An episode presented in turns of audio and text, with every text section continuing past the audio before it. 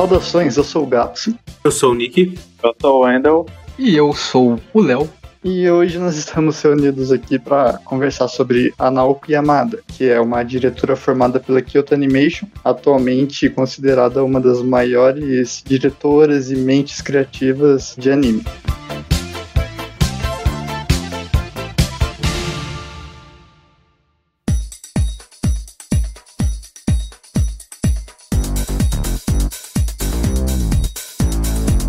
Em 2021 foi anunciado a adaptação em anime do conto de Heike Monogatari, que é inspirado num clássico medieval japonês. Esse era o mais novo recente trabalho da diretora, só que dessa vez fora da Kyoto Animation, onde ela se formou artisticamente, e dessa vez sob o estúdio Science SARU.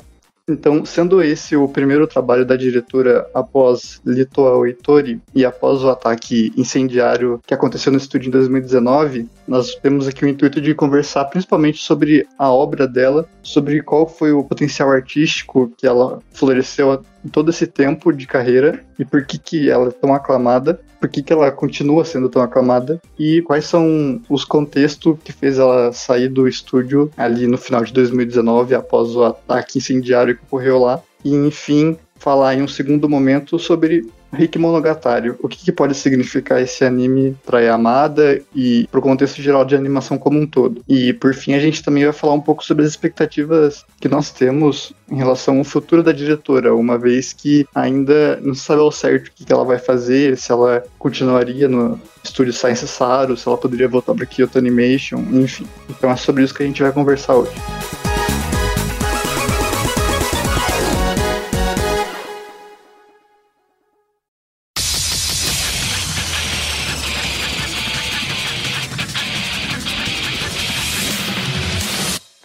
Bom, então a gente pode começar falando sobre como que ela é uma diretora jovem, né? Porque a Yamada tem 37 anos e isso é bastante interessante, porque normalmente os diretores de anime, né, sejam homens ou mulheres, mas a grande maioria da indústria de homens normalmente são velhos ou pessoas ali, pelo menos nos seus 40 anos, né?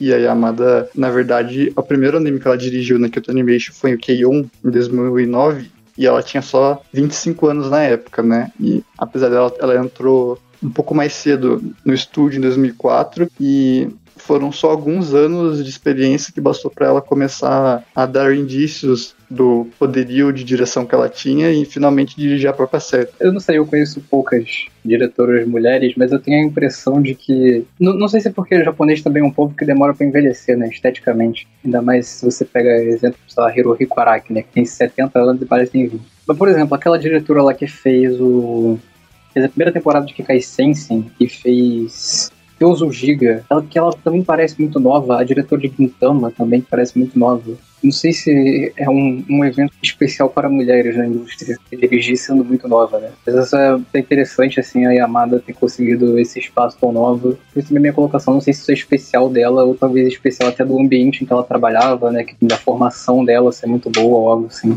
Eu acho que é interessante porque, assim, tem uma coisa realmente dos diretores que estão crescendo agora, artistas estão crescendo, é muito diferente, sei lá, de uma época de um Hosoda ou até anterior, mais velhos, assim, porque até por causa da velocidade que as coisas estão avançando, né, artistas se formam mais cedo hoje, acho que tem toda uma junção disso e também tem a ideia de que a Yamada, ela cresceu muito rápido na carreira, né. Normalmente artistas começam na idade que ela começou, só que o ponto é que ela cresceu muito rápido. Então hoje ela talvez faça mais sucesso do que um próprio Hosoda ou um Shinkai fizeram na sua época. Então acho que tem esse sentimento de que ela já tá lidando com projetos muito maiores, até por causa de ter entrado num ambiente como a Kyoto Animation, que meio que tem um ambiente que justamente sobre crescimento, não é a coisa de você entrar para ser mão de obra, eles têm uma coisa justamente de criar artistas e que esses artistas liderem o estúdio futuramente, né? Uma ideia de que você entra com a ideia de crescimento, não com a ideia de se manter como um animador o resto da sua vida, coisa do tipo. Então acho que tudo meio que no ambiente da Yamada formou e justamente com o talento dela também, que nós vamos conversar no programa, meio que fez ela ser um prodígio e alguém tão grande tão cedo. E eu gostaria de falar disso um pouco mais pra frente, mas vale dizer que, como o Léo citou e como eu falei brevemente no início, a indústria de anime majoritariamente masculina em termos de direção, né? Dentro da própria Kyoto Animation isso é um pouco diferente, que tem bastante mulheres lá, principalmente se você for ver animadores ou in-betweeners, coisas assim, mas a Yamada foi a primeira diretora mulher do estúdio e ela fez um sucesso tão estrondoso assim em todo o Japão, né? A gente vai falar sobre isso. E muitas outras mulheres começaram a aparecer, até a Rie Matsumoto, que é a diretora de Sekai Sensei, que o Léo citou aí, é um exemplo de diretor que floresceu, no caso, na Toei, né? Muita gente se inspirou na Yamada, vendo que ela poderia ser uma força feminina, artística, e conseguiu também dar seus próprios passos, né? Então por isso que a maioria das artistas femininas que se destacam são relativamente mais novas, né? Porque é realmente um movimento recente, que principalmente a Yamada é um dos fatores que fez com que isso começasse a crescer após os anos 2010, mais ou menos, né? Eu acho que vale dizer que ela, como ela já falou em entrevista, né, ela tem meio que uma preferência, assim. Acho que ela pensa muito justamente sobre a posição dela como uma das poucas mulheres, e tem uma coisa que ela tenta sempre colocar à frente, assim, se ela for escolher, tem sempre uma preferência por mulheres. Não que ela escolha, assim, por gênero, mas ela não esconde que ela prefere, assim, confiar em artistas mulheres, principalmente para articular o comportamento de mulheres, né? Que normalmente as obras dela vão se centrar. Eu achei muito interessante isso, porque é difícil um homem tentar articular o que uma mulher sente melhor do que uma mulher. Então, acho que o ponto dela é muito interessante, muito válido, e que mais artistas possam ter esse mesmo senso, né, de trazer mais artistas, e que a indústria não seja tão só de um lado, né? E a gente já começou a falar sobre a Yamada, mas a gente não falou sobre quais são os trabalhos dela. Então eu vou listar aqui brevemente o que ela trabalhou, e aí a partir disso a gente começa a falar mais sobre o trabalho dela em específico e tal. Como eu disse no começo, ela iniciou a sua jornada na Kyoto Animation foi em 2004 como animadora, e ela ganhou já depois disso alguns breves trabalhos como diretora de episódio, em que ela estreou em Clannad, mas ela também foi aparecendo, pipocando em outros animes do estúdio, seja como animadora ou como diretora de episódio. E enfim, a primeira série dela foi K-On, as duas temporadas, né? A de 2009 e a de 2010. Depois disso, teve a direção dela no filme de K-On, em 2011, depois a série de Tamako Market, em 2013, e o filme de Tamako Market, que é o Love Story, em 2014. Depois ela foi diretora de produção de Hibiki Son Euphonium em 2015 e 2016, as duas temporadas, né? Aí, em 2016, ela também dirigiu o filme Koe no Katachi, popularmente conhecido como A Voz do Silêncio, né? Que é um filme bem popular, até assim, fora da bolha de otaku, digamos assim. Aí depois, por último, o último trabalho dela na Kyoto Animation foi o Liz to Aoi Tori, que é considerada a obra-prima dela, que foi lançada em 2018. E aí é mais ou menos sobre esse ponto que a gente vai conversar aqui agora primeiramente, e aí depois a gente entra no outro lado da história, que seria o presente, que já é falar sobre a Yamada fora da Kyoto Animation, né? Então, se a gente pudesse resumir o trabalho da Yamada para começar a falar sobre K-On, por exemplo, que é a primeira direção dela, como que vocês fariam isso? Porque eu começaria apresentando a Yamada, por exemplo, como alguém que trabalha uma direção que faz você sentir a atmosfera, né? Aí o K-On começa a ser uma prova disso, que é como ela faz um ambiente, no caso de K-On, uma escola, dá a impressão de que os personagens estão vivos lá dentro e que eles tentam aproveitar ali a curta jornada do ensino médio, entre aspas, como total liberdade que eles têm, já que eles sempre se preocupam com o que vai vir depois, que no caso é uma formatura ou o fim dessa liberdade do ensino médio. Então, esse período todo da Yamada, quase todas as obras são sobre isso, sobre aproveitar o momento, né? Tem uma coisa que me chama muita atenção, assim, porque eu conheci a Yamada não por K-On, que é o primeiro trabalho dela de série, mas por Koe no Katachi, já é um drama mais intenso, um tema pesado. E uma coisa que me surpreendeu, não que a Yamada não tenha sido boa nesse aspecto, que aparece em Koe no Katachi, que é a comédia, mas que me surpreendeu muito nesse sentido. Eu vi só um episódio, mas a Yamada dirige, né, o primeiro, e ela trabalha muito bem com diferentes estilos de comédia, né? Ela sabe fazer chibi, aquelas caras engraçadas, ela sabe fazer um humor, mas que K-On é meio maluco, assim, eu realmente não esperava muito pra onde ele vai, mas tem piadas que é mais um trabalho, assim, com cenário, e achei que ela fez tudo muito bem, assim, são obras distintas e ela já aqui faz um trabalho de ambientação bom, né, eu achei isso bem legal.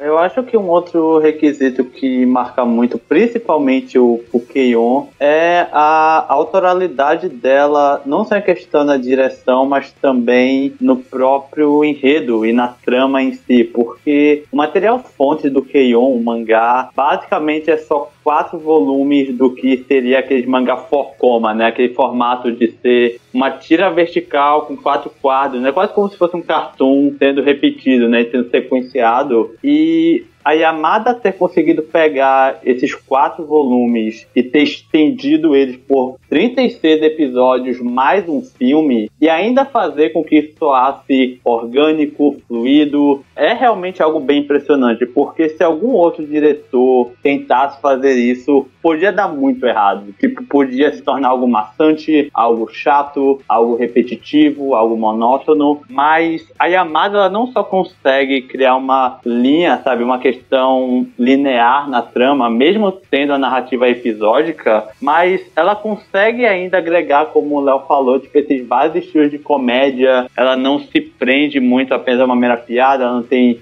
medo de arriscar ou de simplesmente colocar momentos mais contemplativos ou, sei lá, momentos um pouco mais nonsense ou um pouco, sei lá, apenas interações, diálogos, sabe, engraçados e tudo mais. E isso já é algo bem impressionante, assim. Tipo, eu acho que isso já demonstra o quanto que a Yamada, ela não estava disposta a se prender ou fazer apenas uma mera adaptação, copy-paste, como a gente está acostumado, né? Ela não tem medo de alterar material, o material fonte para atingir o melhor resultado dentro da mídia audiovisual que ela trabalha. Então isso é algo bem notável, assim. Eu acho que vale dizer que o mais são a ideia de quadrinhos de quatro painéis, né? Então é até interessante porque quando você consegue discernir um anime quando ele é uma adaptação disso, porque você consegue perceber, né, a estrutura e a adaptação direta disso. E eu acho interessante porque normalmente você pensaria que como traduzir as piadas em animação, o que a Yamada faz em K-On! É muito mais como traduzir o mundo dele em animação. Então ela pega a Reiko e ela pensa em piadas isoladas que a questão delas são muito mais sobre evocar uma experiência, né? É um lugar, um dia preguiçoso de ensino médio. Tanto que as piadas se repetem muitas vezes e não é porque são as piadas o centro. É muito mais da questão das piadas formarem um ambiente que as pessoas já conhecem. Então, quando você entra e você discerne uma personagem fazendo uma coisa que ela sempre faz, é muito mais uma questão de esse é um ambiente que você já conhece e como fazer todos os momentos parecerem assim, você reconhece os momentos. Acho que, por exemplo, Sun and Moon é um anime que faz isso, da coisa de você criar um mundo real e você fazer as pessoas sentirem que aquele mundo é importante. Tanto que quando o anime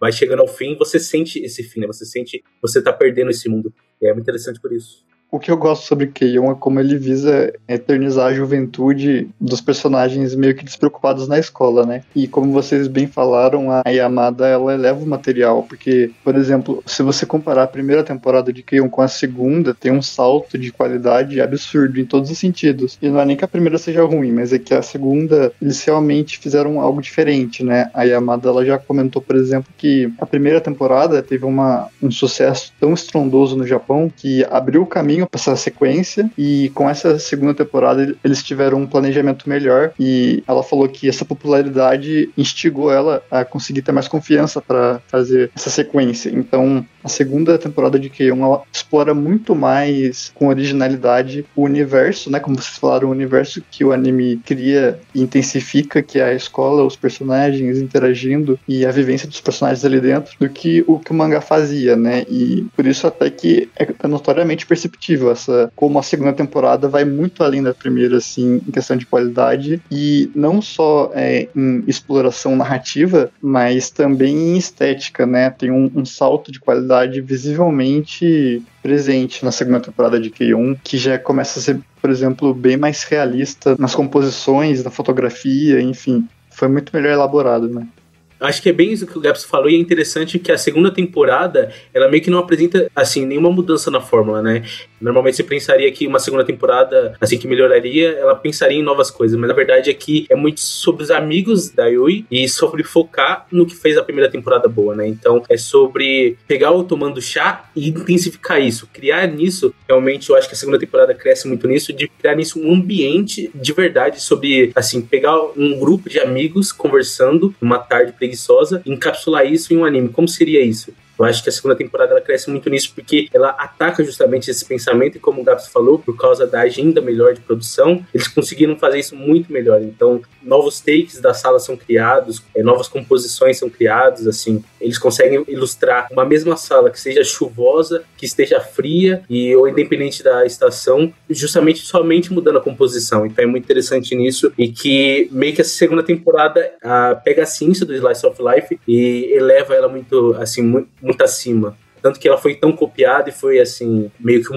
mudou os paradigmas do que é feito em Slice of Life, na coisa do Moe, porque ela é muito brilhante nisso do que o que um Slice of Life tem a oferecer, a ideia de piadas internas que amigos teriam piadas. Então, são piadas como as pessoas normalmente têm com amigos, piadas internas, piadas referências antigas, elas têm isso e criam muito isso. Então, tudo muito reconfortante, muito bem pensado, tanto narrativamente como visualmente, e uma coisa que a gente vai ver muito em Yamada é que meio que as duas coisas se entrelaçam, e no final tudo é uma coisa só, né? Narrativa visual e narrativa escrita mesmo, elas são uma parte da outra, quando elas se conversam, feito por pessoas que entendem uma a outra, isso engrandece muito o tipo de arte que você está criando.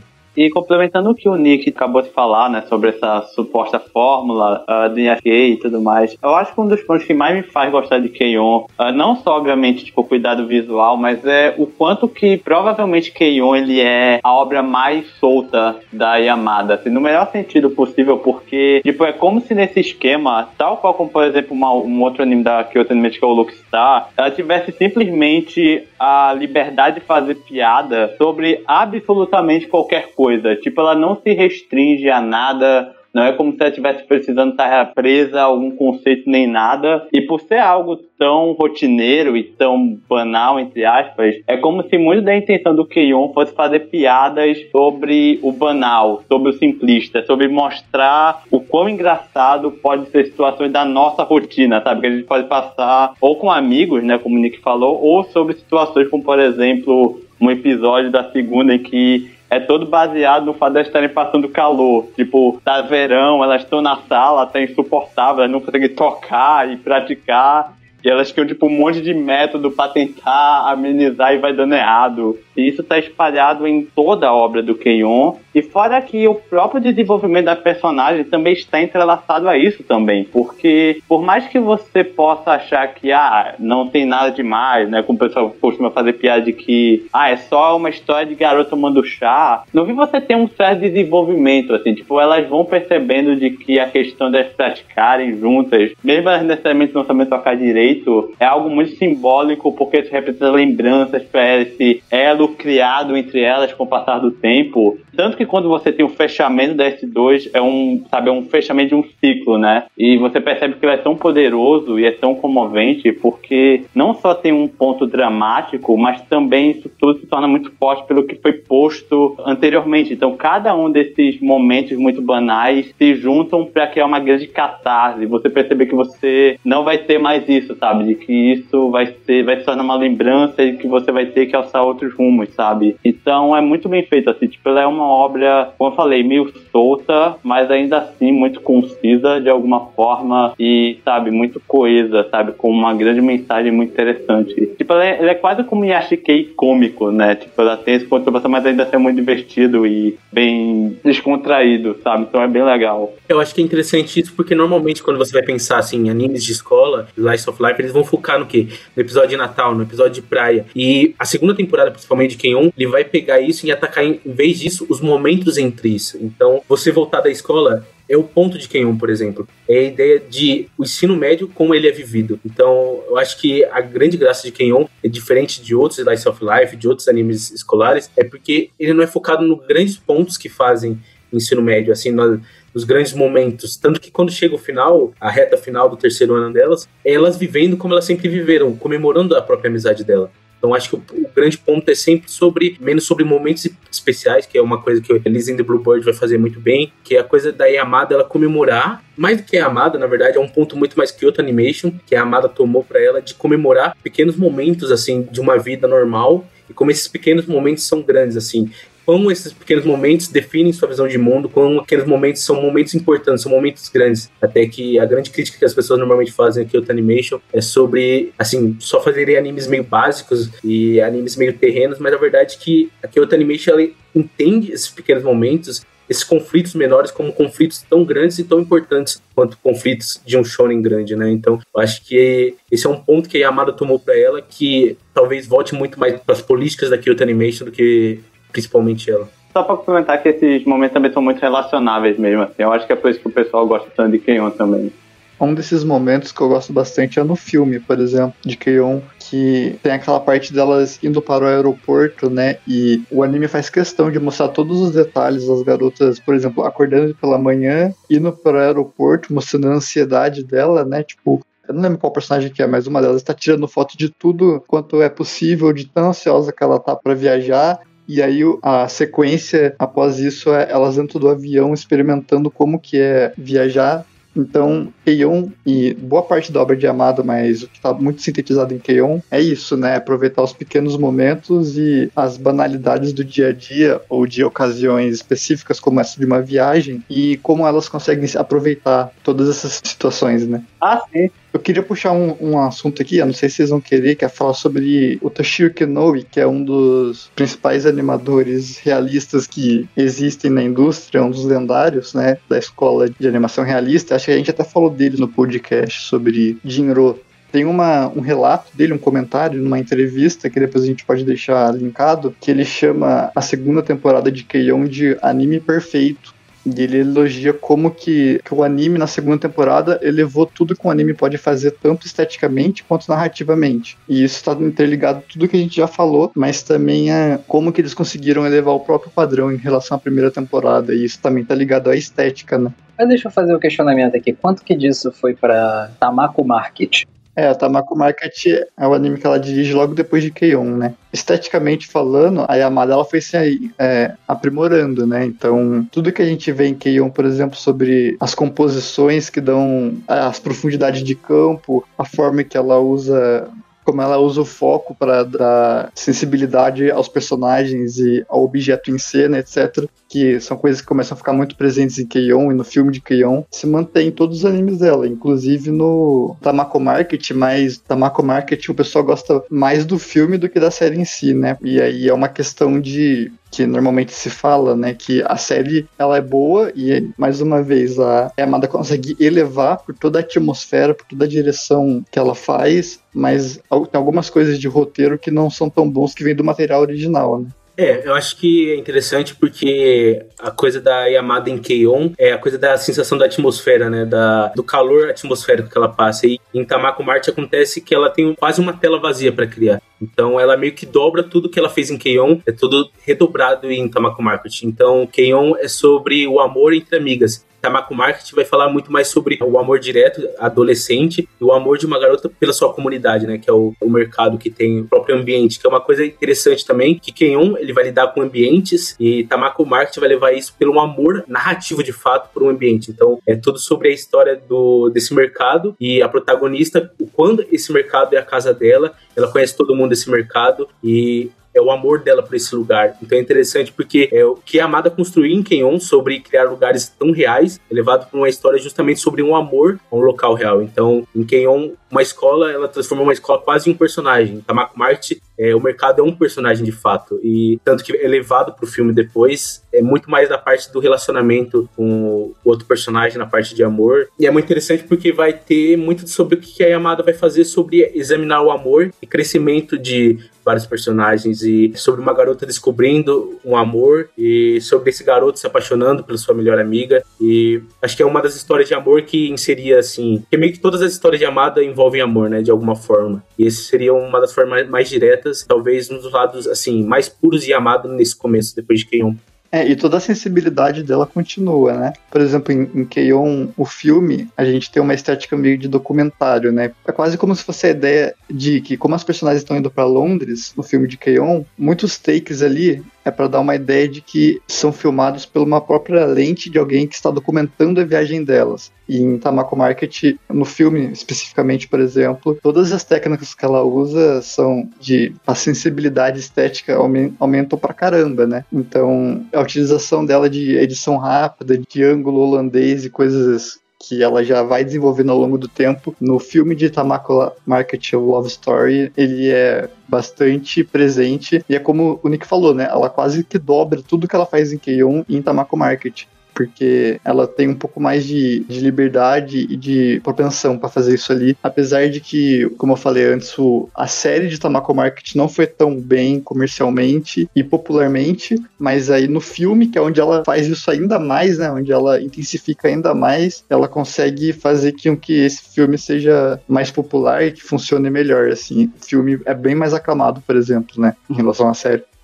Isso é interessante, assim, porque parece que nas séries em si, né, K-On! E Tamako Market, eu vou dizer, não teve um espaço muito grande pra fazer essa estética que hoje ela é mais conhecida, essa coisa meio documentário, meio, tipo, uma câmera escondida ali, filmando aqueles personagens, às vezes até o personagem, não de um jeito literal, né, mas consciente da câmera, mas eu acho que ela já fazia isso muito, eu vejo isso naquele encerramento de K-On!, eu acho que é o segundo da segunda temporada, não lembro agora. Mas que tem muito disso, né? As personagens parecem muito, tipo, tá posando. É um estilo videoclipe também, né? Elas usando figurinos, chamativo, e algo que elas não usam na série e tal. Isso. Que é uma coisa que ela também fez hoje em dia lá naquele Prison... No Visual Prison, né? E, assim, algo que a Yamada faz, que talvez já fica claro nessas duas obras que a gente falou, mas nas próximas também, é que ela usa muito a técnica do cinema live action dentro da animação, né? Só que ao mesmo tempo que ela faz isso, ela também desfruta da própria liberdade da animação. Então, por exemplo, K-On!, ao mesmo tempo que K-On! Tem muita coisa realista que lembra bastante como seria uma filmagem real,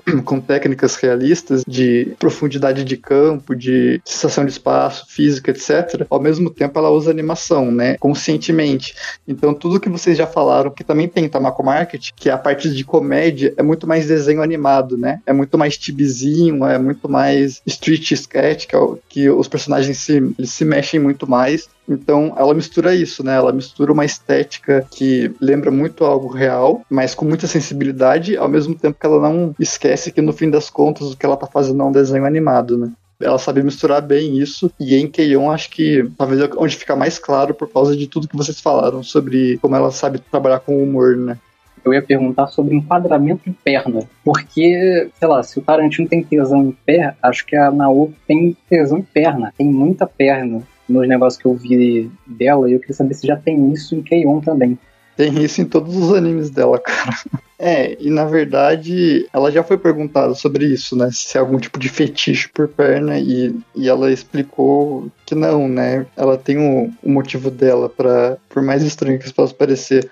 Assim, um dos aspectos Yamada, que está presente em todos os animes, que a gente já pode falar sobre isso aqui, é sobre a atenção aos pequenos movimentos, a linguagem corporal dos personagens. Isso é algo que ela trabalha em todos os seus animes, né? Em K-On!, na primeira temporada, talvez um pouco mais tímido, na segunda já é melhor, e a cada anime que passa, digamos assim, isso é trabalhado de todas as maneiras possíveis. E dentro disso, tem essa parte da perna, né? Que é uma das características mais reconhecíveis da Yamada, são esses takes que mostram a perna dos personagens, ou o pé e a perna, enfim. E ela já falou que é justamente a ideia de... isso faz parte da ideia de linguagem corporal que ela quer abordar. Por exemplo, ela diz que a expressão de um personagem nem sempre acontece por meio de um diálogo, mas que todo o corpo pode expressar o que o personagem está sentindo. A expressão facial, por exemplo, é algo que é recorrentemente usado em animação, mas ela gosta de fazer isso com as pernas, para transmitir emoção. E ela explica, por exemplo, quando um personagem está nervoso, está numa situação difícil, ele tremula a perna, por exemplo. Normalmente... no ambiente escolar, que é onde a maior parte dos animes dela se passa, as pernas dos personagens ficam escondidas, entre aspas, né? Porque num ambiente de... que você está sentado numa carteira e não tem muito foco. Então ela gosta especificamente de mostrar as pernas dos personagens e mostrar emoção, refletir o que eles estão sentindo por dentro através das pernas. Assim como em Koe no Katachi, por exemplo, ela faz muito com as mãos, né? O que é conveniente lá, porque afinal é sobre comunicação com as mãos, enfim. Mas a parte da perna especificamente, ela diz que é isso, para expressar as emoções dos personagens. ela até já brincou uma vez que, assim como se diz que os olhos, a expressão facial podem ser a janela da alma, ela também acredita que as pernas podem ser a janela da alma, né? Então é legitimamente algo que ela acredita e que ela faz em todo o anime dela. E assim, eu tô gastando, mas eu gosto, tá? Eu não acho ruim. E isso é uma coisa que não é só ela. Você pode ver alguns momentos de acho que até de filme, não só de anime, assim, que tem esses enquadramentos que pegam só pé e perna e, mano, não sei, tem alguma força neles. Agora também é fato que a Yamada, de maneira geral, gosta dessa coisa de expressividade corporal. Eu tô lembrando aqui aquele diálogo final não, né, o mais catártico ali do final de Liz, né, quando as meninas estão se resolvendo. É muito sobre pegar take da mão, take do rosto, take do pé, da perna, é muito sobre isso. Lembrando agora, tem um momento muito específico, não sei que episódio de Heike, talvez seja o 3, 4, que a Tokoko tá conversando com a protagonista e é muito diferente, assim, tá ligado? Tipo, você vê a Tokoko deitando, fazendo pequenos gestos, a mina mexendo no cabelo dela. É uma coisa que normalmente você não vê, assim, em anime, tá ligado? Essa delicadeza e atenção. Até porque às vezes nem sempre é possível, né? O Heike tem uma temática séria, uma história séria, mas não deixa de ter os momentos cômicos. E acho que ela traz essa... não é uma dualidade, né? Mas esses dois lados aí, né? Ela consegue fazer essa coisa cômica de uma animação. Ela fica brincando com a careca do carinha lá que governa os Heike, mas não deixa de ter a cinematografia dela, né? Bem intimista, bem sensível e tal. Eu ia fazer uma pergunta pro Nick que assistiu, que pela descrição dele eu acho que é... talvez eu acho que é curioso perceber de que Tamako, né, tanto a série quanto o filme, ele soe mais linear do que o K-On. Talvez é como se esse fosse o momento em que a Yamada estivesse tentando criar essas histórias mais focadas e, sabe, com alguma narrativa, uma trama mais linear em comparação ao K-On, que era tão solto e lá tinha tanta liberdade pra girar em torno de uma temática específica. Talvez eu queira saber disso. Eu acho que a questão desse começo da Yamada é muito sobre ela estar enxergando os limites e ela tá expressando todas as influências que ela tem. Então, Tamako realmente é mais linear, principalmente depois do que vem e até um pouco antes de K-On. É uma história muito mais tradicional, né? Tem uma coisa muito mais anime do que outras coisas que a Yamada possa fazer. Eu acho que é justamente a Yamada se testando, por exemplo, ela aprofundando na coisa da paixão, na coisa, um amor mais tradicional, assim, entre dois personagens adolescentes, a coisa sobre as brincadeiras que ela... acho que em Tamako ela também estava testando sobre as animações e tudo mais. Eu acho que ser linear era uma forma dela estar se testando justamente sobre o que ela buscaria criar, né? Sobre história de amor, que tipo de história de amor ela buscaria criar, que ela depois brilhantemente leva pro filme de Tamako, que é a questão sobre as travas que existem em se expressar, né? Que é uma coisa que a Yamada sempre tá pensando, a voz do silêncio depois vai falar sobre isso, a dificuldade de comunicação. Em Tamako, na série de TV, isso é algo mais simples. E eu acho que é uma das provas também que a Yamada serve um pouco mais para o cinema do que para uma série grande de episódios.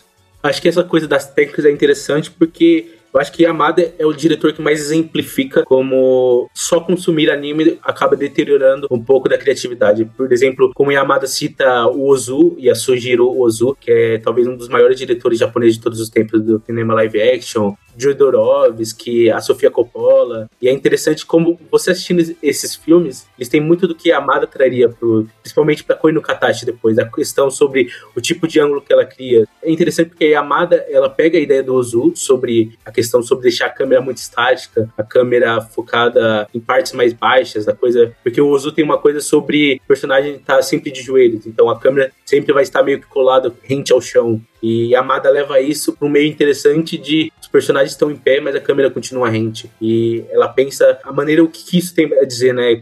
Como o Gabs falou, a janela da alma, coisa sobre as microexpressões que tem, que eu acho que Koe no Katachi não faz tão bem, mas ela vai fazer ainda melhor em Liz in Bluebird, que talvez seja o seu ápice, a questão sobre esses pequenos sentimentos, o quão eles são humanos, e voltando à coisa do K-On, sobre glorificar esses pequenos momentos, glorificar aquele momento que você com ansiedade, não sabendo se você vai falar ou não vai falar a sua próxima palavra, aquilo que você quer dizer, e tem tudo a ver com Koe no Katachi, né? A questão sobre a comunicação, e volta até a questão da Yamada, quando ela fez os cursos de artes plásticas na graduação, ela acabou fazendo no final um projeto mecânico, se eu não me engano, porque ela diz que não conseguia, assim, se comunicar, né? Não sabia como se comunicar direito. E é uma questão que ela traz principalmente para Koe no Katachi.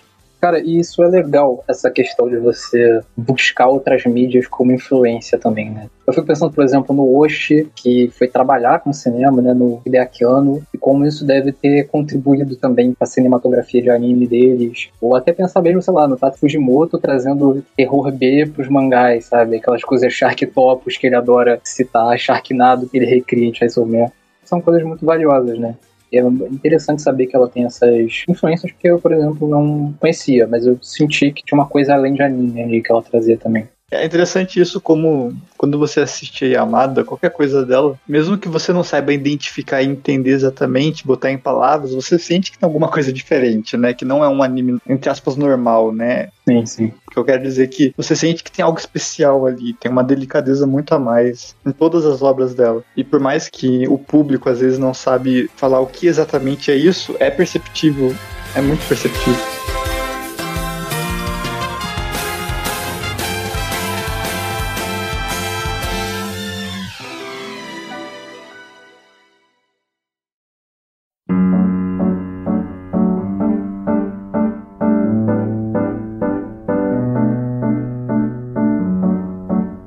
Né, que é Koe no Katachi, que talvez tenha sido um dos pontos divisores de água da carreira da Yamada, não só pela questão da popularidade, né, se tornou um filme incrivelmente consagrado e respeitado, foi a festivais e tudo mais, mas também ele é o primeiro grande drama da Yamada. Assim, tipo, claro, tinha momentos melancólicos, talvez em Tamako Love Story, mas aqui é o verdadeiro drama, sabe? É uma obra, é um drama pesado, carregado, com muito assunto espinhoso, delicado, e bullying, depressão, em parte suicídio também, preconceito. E a coisa mais curiosa é que esse filme, ele mostra a habilidade novamente da Yamada de transformar a obra no audiovisual, porque existem diferenças bastante contrastantes do material fonte, que é o mangá, com o filme que ela dirigiu. E, inclusive, eu tenho que comentar aqui spoiler do mangá, sabe? Eu acho que não vai ser muito relevante, mas spoiler. Eu vou ter que precisar falar para poder manter a minha linha de raciocínio e reforçar a questão da Yamada. Então, fiquem avisados, sabe? Spoiler do mangá. Enfim, eu acho que a coisa mais interessante é que, mesmo Koe no Katachi sendo um anime pesado, ele é muito mais leve e acessível em comparação ao mangá. Porque o início do mangá de Koe no Katachi é muito mais gráfico, é muito mais cru e é muito mais intenso do que é mostrado no filme. Pois a Yamada, ela corta muito dos bullies que o Shoya sofre durante a questão. Ela não mostra, por exemplo, muito da atitude do professor e o quanto que realmente isso reforça a atitude do Shoya em relação a Nishinoya. Isso é uma faca de dois gumes, pois isso de alguma maneira faz com que seja subentendido, mas também acaba talvez amenizando a responsabilidade, né? Tanto que, infelizmente, muita gente que assiste o filme ainda acha que o Shoya é um lixo, ele devia ter se ferrado mesmo e tudo mais, sendo que o ponto é que tinha outros fatores, né, que influenciaram isso. E também o fato de que a Yamada transforma uma história que, na teoria, deveria ser mais sobre a comunicação em uma jornada de redenção. Claro, isso também existe no mangá, mas aqui é o ponto mais focado, sabe? Ela simplesmente percebeu que não dá pra adaptar tudo pelo tempo restrito do filme, e ela focou unicamente nessa jornada de redenção do Shoya. Então, por mais que muitos dos arcos secundários, dos personagens secundários, sejam praticamente cortados, ela ainda consegue simplesmente manter a mensagem incrível e, inclusive, adicionar certas cenas originais muito boas que não tem também no mangá, né? Como eu vou falar mais pra frente. Cara, eu queria comentar sobre isso aí que você colocou. Assim, eu não sei se eu colocaria redenção. Eu acho que tem um pouco disso. E não sei se as mudanças da Yamada é o que faz as pessoas pensarem que o Shoya é um filho da puta. Eu acho que, mesmo que ela tenha cortado coisas, bicho, esse filme já tem 2 horas, eu acho que ela deixa o que é necessário e funcional pra gente entender as circunstâncias, né? O Shoya sofreu um bullying, esse professor. Tem até uma coisa legal de entender também o lugar do professor. Eu lembro que quando eu discuti sobre o filme com a galera do CDM, tipo, a gente até coloca que, cara, o colégio também não estava muito preparado para aquela situação, por exemplo, né? Então eu acho ok o que ela deixa ali, sabe? Eu acho que o filme ainda é muito sobre a relação entre o Shuya e a guria, que eu esqueci o nome, que é a Suga. Noia. Isso. Eu acho que esse lado, eu acho que ela adapta bem, entendeu? Nesse sentido de roteiro, ela faz os cortes necessários. Eu também concordo também, é porque eu acabei me prestando um pouco mal, mas eu também acho a adaptação incrível, sabe? Não entendo errado. O filme é excelente, como eu falei, ela consegue estabelecer melhor o que ela conseguiu fazer, sabe? Mesmo não sendo tão completo pela questão da falta de tempo, porque é inevitável, mas ela consegue entregar uma questão, como eu falei, coesa, e também ela consegue justamente dar uma atenção muito mais a esse fator humano, que inclusive é até melhor do que o mangá, principalmente, por exemplo, na cena do hospital, que é a cena talvez mais icônica e memorável do filme, e ela é consideravelmente diferente do mangá pra melhor, porque, novamente, no mangá, a cena do hospital, quando a Wen encontra, né, a Nishinoya, é mais gráfica, é mais estendida, a gente vê a Wen espancando a Nishinoya por uma questão maior de tempo, e também quem interrompe as brigas é meio que os amigos, né, do Shoya, né, que chega, separa, corte rápido, vai pra outra cena. No filme, a briga é interrompida por ninguém menos que a mãe do Shoya, né? E simplesmente ela chega na frente, né, da Nishinoya, né, após a tentativa dela de suicídio que fez o Shoya parar no hospital, né, cair no lugar dela. E você tem a cena de desculpas, né, com ela desesperada, pedindo, né, desculpas pra mãe do Shoya. E essa é uma cena completamente original do filme. Essa cena não tem no mangá, e tanto que eu, inclusive, senti muita falta, porque é uma cena incrível. E ela não tá no mangá, isso foi uma ideia da própria Yamada. Então, novamente, sabe, só mostra o quanto ela tem essa atenção, esse cuidado muito grande pra fazer as modificações, sabe? Sempre quando ela pega um material fonte, ela nunca soa algo desleixado, nunca soa algo, sabe, jogado ou mecânico. Ela, de fato, pensa na melhor forma pra simplesmente respeitar o material, sabe? Extrair a essência do material fonte, mesmo que por outra abordagem. Então é algo bem legal.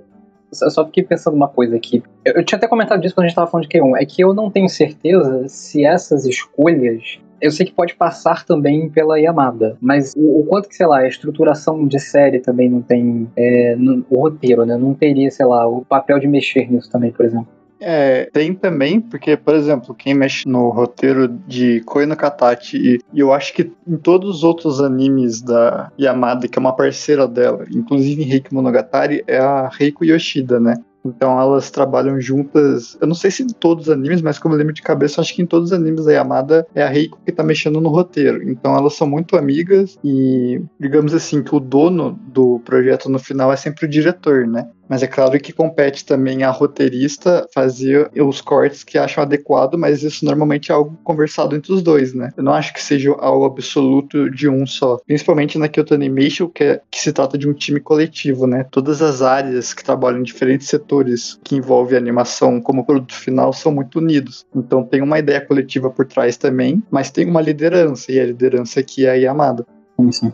E o que eu queria falar é que em relação à obra de Yamada, né, no geral, dá pra perceber que Koe no Katachi ele é um pouco diferente, porque apesar de ainda acontecer no ensino médio, ele não foca em tudo que a gente acabou de falar sobre as outras obras, sobre o ensino médio ou sobre a própria adolescência ser o principal, né? Esse é um cenário, basicamente, porque agora o que é desenvolvido é a comunicação, ou então a falta de comunicação, né? A impossibilidade, né, das pessoas, daqueles jovens de se comunicarem a partir de traumas passados, né? A partir de coisas que aconteceram no passado, que é apresentado logo no início do filme e que então é desenvolvido. E aí, mais uma vez, como a gente já conversou, como a gente já citou, a linguagem corporal é muito importante e dessa vez ela também tem cenas de pernas. Todos os animes da Yamada tem cena de perna, mas o foco aqui dessa vez ela dá linguagem corporal com as mãos, né? A linguagem de sinais. O filme, com o mangá, aborda e que ela trabalha como os personagens eles retratam seus sentimentos silenciosamente a partir das mãos, nesse caso. Eu acho bem legal falar sobre isso do silêncio. Assim, falando sobre cor, falando sobre Liz, até Heike tem um pouco disso. Mas o silêncio é uma coisa muito importante na obra da Yamada, né? Ela sabe muito bem quando botar música e quando tirar música e o peso disso, assim.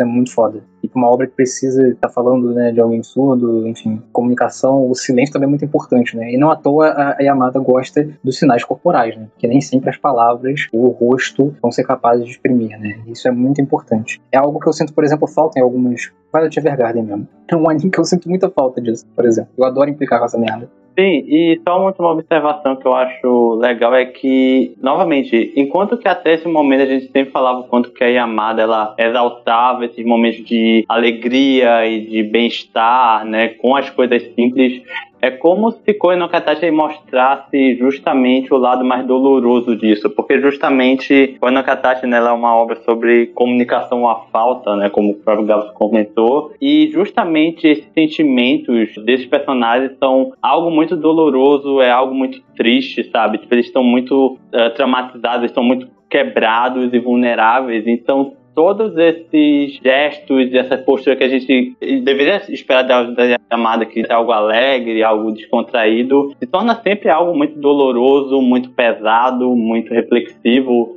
E, novamente, a Yamada, ela consegue transpor essa tristeza silenciosa de uma forma muito bem feita também, sabe? Eu acho que ela conseguiu aprimorar isso também por dois lados, sabe? De mostrar a dor de, sabe, de você se conter os seus sentimentos, sabe? E ainda assim conseguir se mostrar bastante isoladora e triste com um pouco, sabe? Com essas sutilezas, que é bem legal. Isso é algo legal, porque eu fico pensando que as obras dela são muito... Acho que a Yamada gosta de coisas agridoces, assim. É bem ou mal, Koe no Katachi termina bem, né? E Liz termina bem. Até algo que eu fico me perguntando sobre Heike, porque eu não vi o final de Heike. Eu acho que Koe no Katachi acabou sendo uma grande virada também para Yamada, porque foi, como o Gabs falou, sobre a questão sobre ser uma obra que ela foi muito a fundo na questão sobre a conexão das pessoas, a comunicação e como as pessoas tentam se comunicar, tentam se entender e não conseguem. Eu acho que esse é o auge do que ela já vinha construindo em K-On, Tamako Market, sobre a coisa de focar em pés. É uma coisa também interessante de que a coisa da Yamada muitas vezes esconder o rosto é porque os olhos acabam sendo, como é sempre dito, a janela para a alma, né? Porque é uma forma muito fácil de você enxergar o que o personagem tá sentindo. Então, em Koe no Katachi, ela exalta muito isso, da coisa de não mostrar os olhos, só mostrar as mãos, os gestos, porque justamente quando você mostra os olhos, você já tá entregando mais do que você deveria de um personagem. É até uma coisa interessante que eu acho que Yamada incorpora muito sobre... Às vezes pensam que a coisa sobre direção e animação é só detalhes e... É um mero detalhe, né, de uma construção de um personagem, mas na verdade que uma parte mais do que fundamental, porque, por exemplo, se um personagem, ele é tímido e não consegue se expressar direito, você só consegue transmitir isso através da atuação e através da animação. Então, se um personagem, ele fala que está se sentindo ansioso, está falando como ele se sente, ele já não está sendo da maneira que ele deveria, né, então ele já não está sendo um personagem que está perdido, que não entende seus próprios sentimentos, ele é um personagem muito mais autoconsciente do que ele deveria. É até interessante porque, quando uma obra ela não tem esses recursos como uma Kyoto Animation ou uma visão da Yamada, ela já está automaticamente assim atrás do que ela pode construir, né? Do tipo de personagem que ela pode demonstrar. E Koe no Katachi é o auge disso, que depois a Yamada vai levar para, por exemplo, Maid Dragons, o episódio que ela dirigiu de Maid Dragons da primeira temporada, que é um episódio de obra-prima que ela fez sobre a discussão entre as protagonistas. E é justamente esses momentos quando ela mostra o auge dela, do entendimento dela sobre a coisa de focar em pernas, coisa sobre não mostrar os olhos, do que enquadrar, do que não enquadrar, e depois ela vai levar isso pra Euphone e vai acabar levando pra Liz. A coisa sobre esses pequenos sentimentos, essas pequenas ansiedades que existem e como você transmite isso. Eu acho que ela entendeu finalmente em Koe no Katachi o que ela queria transmitir e o ponto que ela queria atacar. Que ela também tinha trazido em Love Stories, mas a coisa sobre a comunicação. A partir daí, meio que toda a obra da Yamada ela vai tratar sobre comunicação e sobre sentimentos e sentimentos engasgados. Eu acho que ponto de Liz do Bluebird, que pra mim é a obra-prima dela, é sobre sentimentos, é uma comemoração aos sentimentos nunca ditos, né? A coisa sobre sentimentos que você engoliu por orgulho e nunca acabou transmitindo. Então, Liz vai pegar isso, vai trazer um personagem que talvez seja o maior personagem, assim, feito pra Yamada, que é um personagem que não consegue se comunicar, personagem que tá todo momento se sentindo assim, igual eu falei, o tipo de personagem que, se falar demais, você quebra a caracterização dele, né? Tanto que o grande momento de Liz, o grande clímax, é justamente uma conversa, né? Bem legal isso. Agora, tem uma coisa que me chama muito a atenção, assim, Liz, é como, na verdade, outros animes da Yamada, também vi isso em Heike. A Yamada gosta muito de enquadrar personagens no canto da tela. E ela faz isso também durante conversas, ou até só o personagem se expressando, assim. Eu acho que isso tem uma força interessante, indo de acordo com o que o Nick falou sobre a Yamada expressar o indizível, assim, né? Porque acho que isso é muito forte em Liz, mas seria muito forte se ela tiver feito também com a Katachi, essa coisa de que dessa dificuldade de falar, porque mesmo que um personagem esteja sendo expositivo sobre algo que ele esteja sentindo, enquadrar o personagem no canto da tela e deixar tipo um grande buraco do cenário pra provocar o espectador, eu acho que leva essa provocação nos leva a uma atmosfera reflexiva, assim, sabe? É quase como se você estivesse dizendo, tem muita coisa nessa cabeça, só que você não preenche. E eu lembro, por exemplo, quando o Satoshi Kon tem uma cena em Perfect Blue que ele bota a protagonista de tal maneira no cenário, enquadrando pessoas ao fundo, conversando ali sobre a vida dela, né? São os produtores, são pessoas que gerenciam a vida dela, e parece muito como se ela tivesse, tipo, pensando aquilo, sobre como aquilo tivesse invadindo a cabeça dela, né? Mas o Satoshi Kon preenche aquilo. Esses enquadramentos da Yamada são mais sobre não preencher isso e a gente fazer isso. E isso coloca a gente reflexivamente junto com essa história. Eu não sei se ela faz isso muito em Koe no Katachi, porque eu não lembro mais. Eu não consegui rever as cenas. Sim, ela faz bastante em Eufonia, e é interessante porque quando você afasta muito uma câmera de um personagem, é a ideia de isolamento, né? Então, quando você transfere ele, coisa que a Yamada faz muito, como o Léo falou, pra cantos de tela e tudo, você tá sufocando esse personagem, deixando ele no canto. Então, é a ideia justamente da ideia de se sentir sufocado. Tanto que no começo de Liz indo pro Bird, primeiros minutos, tem muito take da personagem no canto da tela com as bolsas. Uma coisa sobre a ansiedade dela, ela se sentindo apertada para essa ansiedade. Então, é interessante porque quando você afasta uma câmera de um personagem, você tá enfatizando a solidão e o vazio, né? E quando você coloca esse personagem não afastado totalmente, somente o canto da tela, você tá meio que sufocando a existência dele e tentando evocar esse sentimento desse personagem que tá se sentindo de canto, literalmente. E a perna tem um papel bem bacana nessa parte aí do comecinho de Liz, quando a mina tá esperando ali na escada, né? Você vê que ela tá realmente ansiosa e tal. Seguindo com o que vocês falaram, essa cena inicial, nada é dito e tudo é mostrado, né? E isso já deixa claro que é sobre isso que o filme se trata. É sobre, assim, é quase experimental esse filme, no sentido de que ele é o ápice de tudo que a gente tá falando aqui, que é muito mais sobre os pequenos detalhes e a composição e até a utilização do som pra deixar uma impressão e, assim, não deixar muito claro o que os personagens estão sentindo, mas demonstrar que eles estão sentindo alguma coisa, né? O filme é cheio de manifestação corporal, extremamente sutil e de expressões, uma olhada de canto, às vezes um personagem mexendo o rosto, mexendo alguma parte do corpo de uma maneira específica, mexendo o cabelo, por exemplo. O filme tá cheio desses simbolismos que, como vocês já falaram, é o simbolismo que você tem que interpretar, que é justamente os personagens com um problema para se comunicar, mas eles estão se comunicando através de toda essa estética que ela trabalha, nesse cinema que ela tá fazendo, né? E uma última coisa aqui, como eu falei, tem muita utilização do som. O som é trabalhado com uma certa importância nesse filme.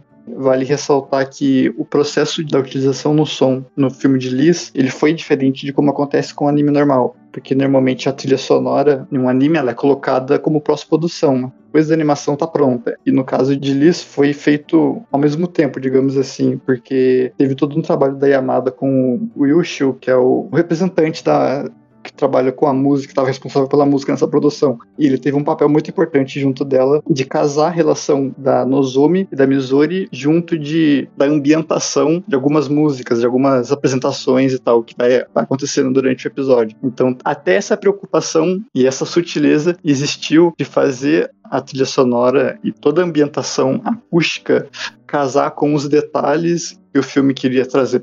Eu acho que vale dizer que o filme é quase a questão de uma peça musical, né? É tudo sobre ritmo, sobre os sentimentos dos personagens expressos por edição, muito mais do que qualquer outra coisa. Às vezes, o personagem, assim, nada é estático praticamente em Kyoto Animation, mas é a questão sobre o corte rápido, a questão sobre mostrar uma perna depois de uma mão, e é tudo sobre o som também, sobre a questão como o filme é, assim, é inacreditavelmente um filme de som diegético. É uma coisa, assim, talvez tenha um dos designs de som mais impressionantes já feito na história do anime, e talvez no próprio cinema, assim, é realmente impressionante. A coisa sobre os primeiros momentos, como o som acompanha a Nozomi e meio que já entrega a questão sobre tudo que você precisa saber sobre a Mizori tá justamente nessa entrada, né? Talvez seja o momento mais Yamada que existe de toda a carreira da Yamada, é quase assim um resumo do que significa Yamada, é os primeiros momentos de Liz and the Bluebird, da coisa sobre a música acompanhar a Nozomi a cada momento. Então você já entende automaticamente que aquela personagem é tudo pra nossa protagonista. Aquela personagem, como os momentos que ela sempre é mostrada em um ângulo mais alto, né? Subindo as escadas e tudo.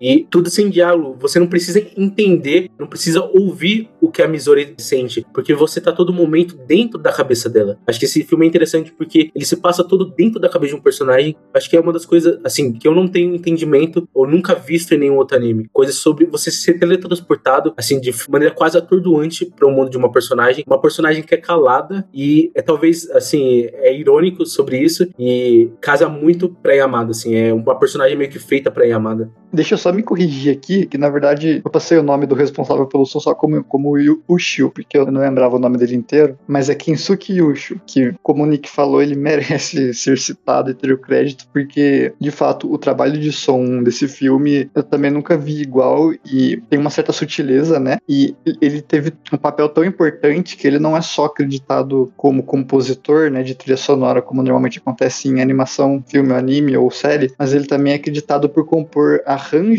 e composições sonoras de sessões e segmentos específicos dentro do filme, como por exemplo até apresentações, algumas apresentações que tem lá, né, da banda, né, que não chega a ter uma apresentação inteira, mas eles têm uns ensaios e tal, e até sobre a forma como o som e a ambientação é formada. Então, a Yamada até fala em entrevista que ele teve um papel muito importante, a parceria entre os dois, né? Que ela puxou o Kensuke Ushio pra fazer tudo isso que a gente tá falando. E eu achei que valia a pena mencionar o nome dele corretamente. Porra, é o cara que vai fazer a trilha sonora do Chainsaw Man, inclusive, né? E o cara que vem trabalhando com o Yuasa também, né? O Devilman fez o Japão Sob Ameaça também, legal. Mas, bicho, puxando do que o Nick falou, eu adoro essa cena da escada, em que tem um momento que você simplesmente percebe que a Nozomi tá andando na frente da Mizori, que é pra ter esse momento que a Mizori vai olhar de baixo, assim, pro andar de cima, e fica essa sensação de que ela tá tentando alcançar aquela personagem. Mano, quando eu dei esse estalo, assim, de entendimento, eu falei, cara, esse filme vai ser muito foda. E apesar dele participar também em Chainsaw Man e em várias outras coisas, é graças à mão da Yamada que ele conseguiu fazer isso junto com ela, né? Não desmenosprezando o trabalho dele, mas mais uma vez foi ela que conseguiu elevar o trabalho, né? De composição sonora em geral. Mas o cara é foda, porra. Só pegar outros trabalhos dele que não tá com a Yamada, o cara é bom. Não, com certeza. É que o caso de Liz é tipo, como o Nick falou, é algo meio único, pelo menos, né? Acho que outra coisa que eu gosto desse filme, que é uma coisa que eu também não sei, não lembro se tem Koe, não lembro se tem outras obras dela, que é a questão de misturar estilos de animação, né? O Liz tem esse momento que é anime bem produzido, da Kyoto Animation, e tem esse momento que é mais uma história infantil. É uma coisa meio aquarela, né? Que tá contando a história da Liz e do Pássaro Azul, né? Que vai estar sempre em jogo com a relação da Nozomi e da Mizori. Gosto muito disso. E gosto também como isso, assim como a música, é um jeito também da Yamada tá dizendo, e dessa história tá dizendo, a importância da arte no indizível, né? Então, tem quase que uma espécie de metalinguagem também, né? Tanto que o momento que precede o clímax da conversa é elas tocando e se conectando por causa da música. Então, isso é muito bom, cara. Tipo, você falou que era um experimento, né, Gaku? Eu não acho que é experimento. Eu acho que, na verdade, é resultado dos experimentos que a Yamada veio fazendo, né?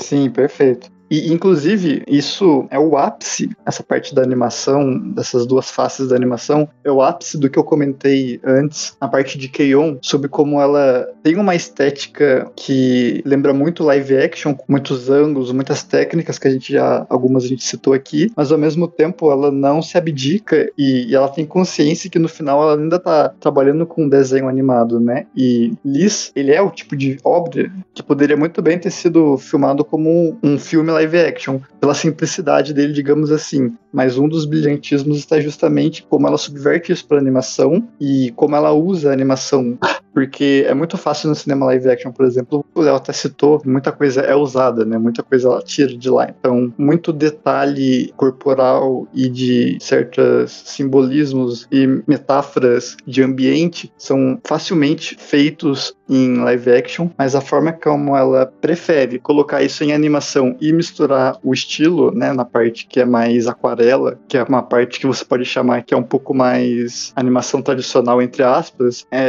calculadamente pensado, né? Não é à toa que ela faz isso. Que, por fim, de novo, ao mesmo tempo que ela faz uma animação cheia de estética realista, que lembra o live action, ela também não se abdica e sabe que ela tá trabalhando com um desenho animado no final das contas.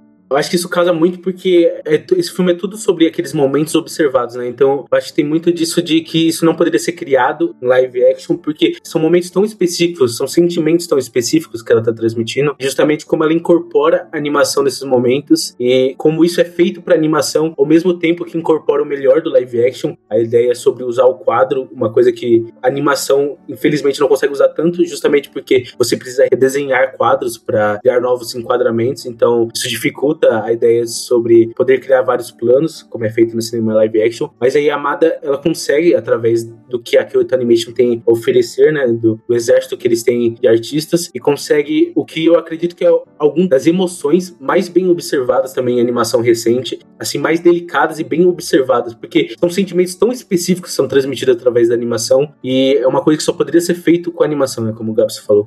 E só pra deixar um pouco mais claro o que eu quis dizer também, é que assim, ela pega isso que dá pra ser feito no live action e ela mistura com coisas que são só da animação. Ela meio que supera o live action, né? Ela usa tudo que ele tem a oferecer e chega em um ponto, como o Henrique acabou de falar, que ela atinge um nível de estética e de sutileza que só a animação consegue oferecer. É meio que paradoxal, né? Mas ela consegue unir as duas coisas e no fim é um saldo positivo pra animação, que consegue fazer tudo que tem de bom no live action, mas coisas que ele não consegue alcançar por si só, né? Eu acho que é um dos grandes pontos da animação, assim, da filosofia da animação, é a ideia de que o que é imitar a realidade e o que você pode fazer na animação, né? E a animação meio que tem a ideia de fazer o real se sentir mais do que real. Então, quando você transmite a realidade pra animação, a questão, às vezes, você nem tá transmitindo a vida como ela é vivida de fato, né? É a ideia de você emular ela de tal maneira que ela parece tão real, ou mais real do que a própria realidade, né? E a Yamada meio que fez a carreira dela toda sobre isso, toda sobre a realidade e o que você consegue transmitir na animação através disso. Essa frase de se tornar mais real do que a própria realidade, eu acho que é perfeito, assim, pra resumir, né? O Endo está se contorcendo porque ele não gosta muito de Liz nesse momento. Exatamente, cara. Eu não sou muito fã de Liz e... eu não tô muito assim, eu acho, de começar uma discussão.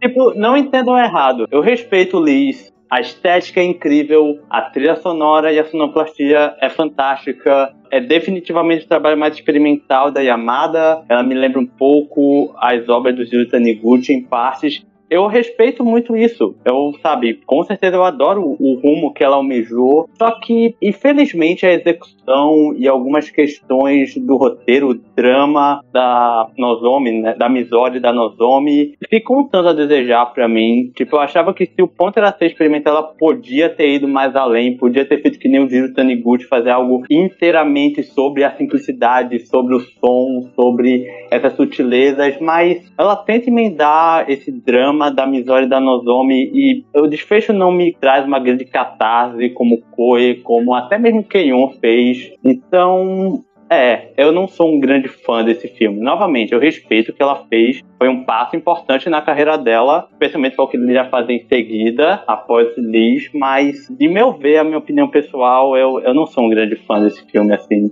Eu vou te falar que uma coisa que eu fiquei um pouco foi com a sensação de, não dava pra ter, sei lá, tipo, eu gosto muito do que esse texto tá dizendo. Eu acho que ele entra em coisas até bem desconfortáveis do ser humano, sobretudo quando tá falando da Nozomi. Tem uma coisa ali de carregar uma admiração que virou uma espécie de repulsa que faz ela ter umas ações meio tóxicas, assim, com a Missouri. E ela colocar aquilo tudo ali no final, eu acho bom. Mas eu também sinto que o roteiro, por exemplo, é legal colocar Koe no Katachi do lado desse, porque Koe é bem animadinho. Tem muita coisa acontecendo, por mais que seja sobre não comunicação. Aqui é comunicação tá incrustada na estética do filme, né? E isso acaba fazendo com que não aconteça muita coisa. Ao mesmo tempo tem umas paradas tipo assim, aquela menina que vem se abrir com a Missouri e que tem aquele momento legal da Missouri, ah, vou convidá-la pra piscina também. Inclusive adoro a reação da Nozomi quando a Missouri fala isso pra ela, porque a Nozomi dá uma quebrada, ela fala, ué, você não era sozinha e fodida? Como assim você tem amigos agora? E cortou a parte da piscina. Eu honestamente não entendo por que isso foi feito, né? Até fico perguntando, porra, não era um filme longo, tinha uma hora e meia, por que não mostrou a piscina, sabe? Sei lá. Então, assim, tipo assim, eu acho um filme legal, mas também não acho o supra-sumo não, assim, é...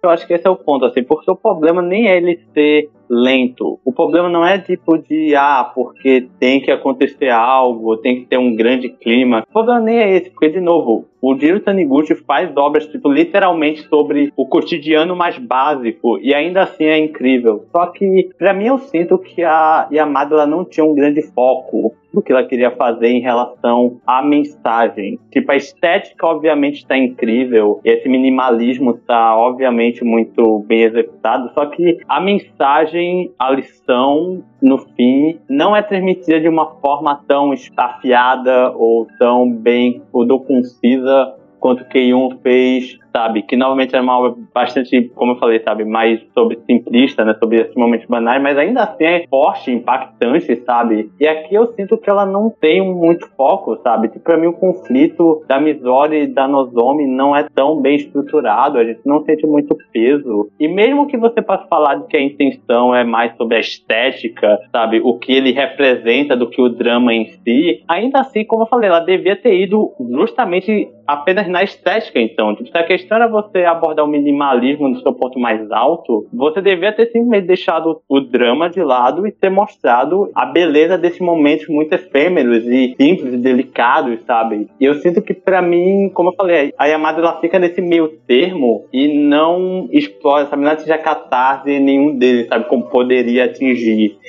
Vou meter aqui, ó, ela é jovem, tá? Daqui a pouco ela faz um... Ela eleva aí o minimalismo. Sei lá, ela tem idade pra fazer isso em algum momento da vida. Sim, eu não duvido que ela consiga, sabe? Ela tem talento pra fazer isso, só que eu acho que como foi o primeiro ponto, ela ainda tava experimentando, sabe? E aí eu não acho que, como eu falei, o resultado final foi algo sublime, perfeito, e, sabe? Muito menos a melhor obra que a Yamada já fez, sabe? Pra mim, como eu falei, sabe? Tem obras que a Yamada fez que eu acho muito melhor, e, mas como eu falei, mas eu admiro, sabe? A tentativa que a Yamada fez, eu ainda acho um filme válido, e é isso, sabe? Acho que você tem razão, acho que dá pra falar, vou até desfazer o que eu falei antes, acho que dá pra chamar isso aqui de experimento ainda, acho que é um pouco cedo demais pra falar de ápice da Yamada, né? Ela tá consolidando um estilo. O que é algo admirável, né? Porque isso demonstra que ela não quer ficar na zona de conforto, sabe? Que ela quer fazer algo novo, sabe? Isso é algo muito admirável. Mas, como eu falei, sabe? Nesse quesito especial, ela não conseguiu fazer algo tão bem construído, sabe? Quanto K-On e Koe no Katachi foi, sabe? Mas, enfim, ainda assim é algo muito válido. E eu respeito muito a opinião do Nick e do Gato que amam esse filme. Também tem um pouco da ideia de que se uma coisa é muito boa pra você, ela deveria ser boa pra todos, né? Eu acho que Liz é um clássico caso de bastante nicho, talvez não agrade todos os públicos. Não que é demérito da pessoa que não gostou de Liz, ou não gostar dela, né? Acho que é algo muito específico, Liz. Só que eu acho que Liz realmente é um triunfo de Yamada no quesito de que é a coisa que Yamada construiu a carreira dela toda sobre a ideia de sentimentos indescritíveis. A coisa de se sentir estagnado da segurança social, né? Como você se sente atado através desse sentimento, né? Como os momentos que a Nozomi muitas vezes descarta os próprios sentimentos da personagem e como isso é cruel e ao mesmo tempo é justamente ela não conseguindo processar saudavelmente os próprios sentimentos dela e meio que atacando as pessoas em volta. E é uma coisa que a Yamada faz muito, representa muito isso quando o Katachi tem, sobre como essas personagens estão perdidas e coisas sobre encontrar seu futuro e seu próprio eu interno, né? Acho que realmente cada minuto de Liz fala um absurdo de tanta coisa, de verdade, de assim, de você pode descompactar cada coisa e como cada minuto de Liz, eu realmente acho que é, assim, uma comemoração assim, que o anime recente nunca tenha feito sobre como cada momento é um momento sobre glorificar os sentimentos da Missouri e como Yamada enxerga esses sentimentos de uma maneira tão apaixonada, de uma maneira tão, assim, ela enxerga a insegurança social dela como um sentimento válido, um sentimento que provavelmente as pessoas pensariam que é um sentimento descartável, um sentimento que não vale a pena uma narrativa, e a Amada enxerga isso justamente ao contrário, como os nossos pequenos conflitos do dia a dia, aquela incerteza se tal pessoa no fundo não gosta de você, está apenas por conveniência do seu lado, e são micro sentimentos, micro conflitos que a Amada meio que enxerga uma grandiosidade nisso, uma validade e uma potência narrativa nesses pequenos sentimentos também, que pra mim, eu acho que eleva realmente Liz, pra mim como ainda o auge da Yamada, talvez um dos auges do anime na última década, provavelmente. Pronto, defendi. Foi até por causa disso que eu falei no início que ele é meio experimental, mas no sentido de que ele não tá muito preocupado mesmo em ter uma estrutura dramática convencional, e isso já faz com que se torne nicho e seja mais sobre sentir, e que indiscutivelmente, como o Nick acabou de falar, eu vou ser apenas redundante aqui, que ele foca em objetos e circunstâncias que normalmente são considerados insignificantes, mas que eles estão ali deliberadamente inseridos a favor de demonstrar simbolismos e falar muito sobre o que as personagens estão sentindo, sobre tudo isso que ele acabou de falar, sobre isolamento, sobre a dificuldade de se comunicar. Então eu acho que toda essa criação de atmosfera e delicadeza que ela inseriu aí é o ápice de tudo que ela fez até então.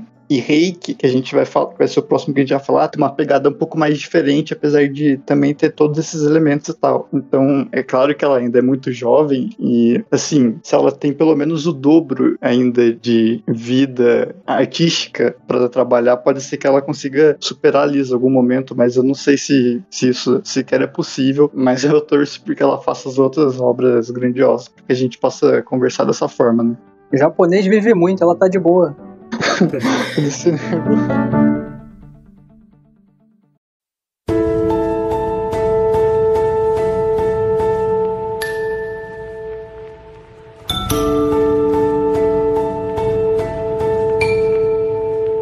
Bom, nesse momento a gente já passou já por alguns anos da carreira da Yamada, de 2009 a 2018, se eu não me engano. E nesse tempo todo fica claro como ela cresceu como diretora e se tornou uma das principais potências artísticas da indústria e, obviamente, a principal potência artística da Kyoto Animation. Não à toa que ela participou de diversos outros projetos que a gente não conversou aqui, seja para uma colaboração mais específica, né? Como o Nick citou até em Kobayashi, mas ela fez isso para, se eu não me engano, todos os animes da Kyoto Animation, que saíram no período, até Violet Evergarden e tal. Seja como artista de storyboard ou como diretora de um episódio e tal, mas é interessante notar como o Nick até falou lá no começo, como os animes dela fizeram que a Kyoto Animation ganhasse meio que uma marca, né? Quando a gente pensa na Kyoto Animation, a gente pensa no tipo de anime que está inserido no contexto da Yamada. Por exemplo, se a gente olhar um pouco mais início dos anos 2010, seriam animes sobre juventude que estão relacionados a aproveitar ao máximo o momento presente, né, a liberdade da juventude. Talvez esteja relacionado também com aquele design da Yukiko Horiguchi, que é basicamente a designer de K-On e de Tamako Market. E por um bom tempo, quando as pessoas falavam de Kyoto Animation, pensavam naquele design específico, né, o Moi, porque K-On bombou de uma maneira tão inacreditável que o Moi ficou muito presente, assim. E aquele design lá por si só, ele já é Moi, né?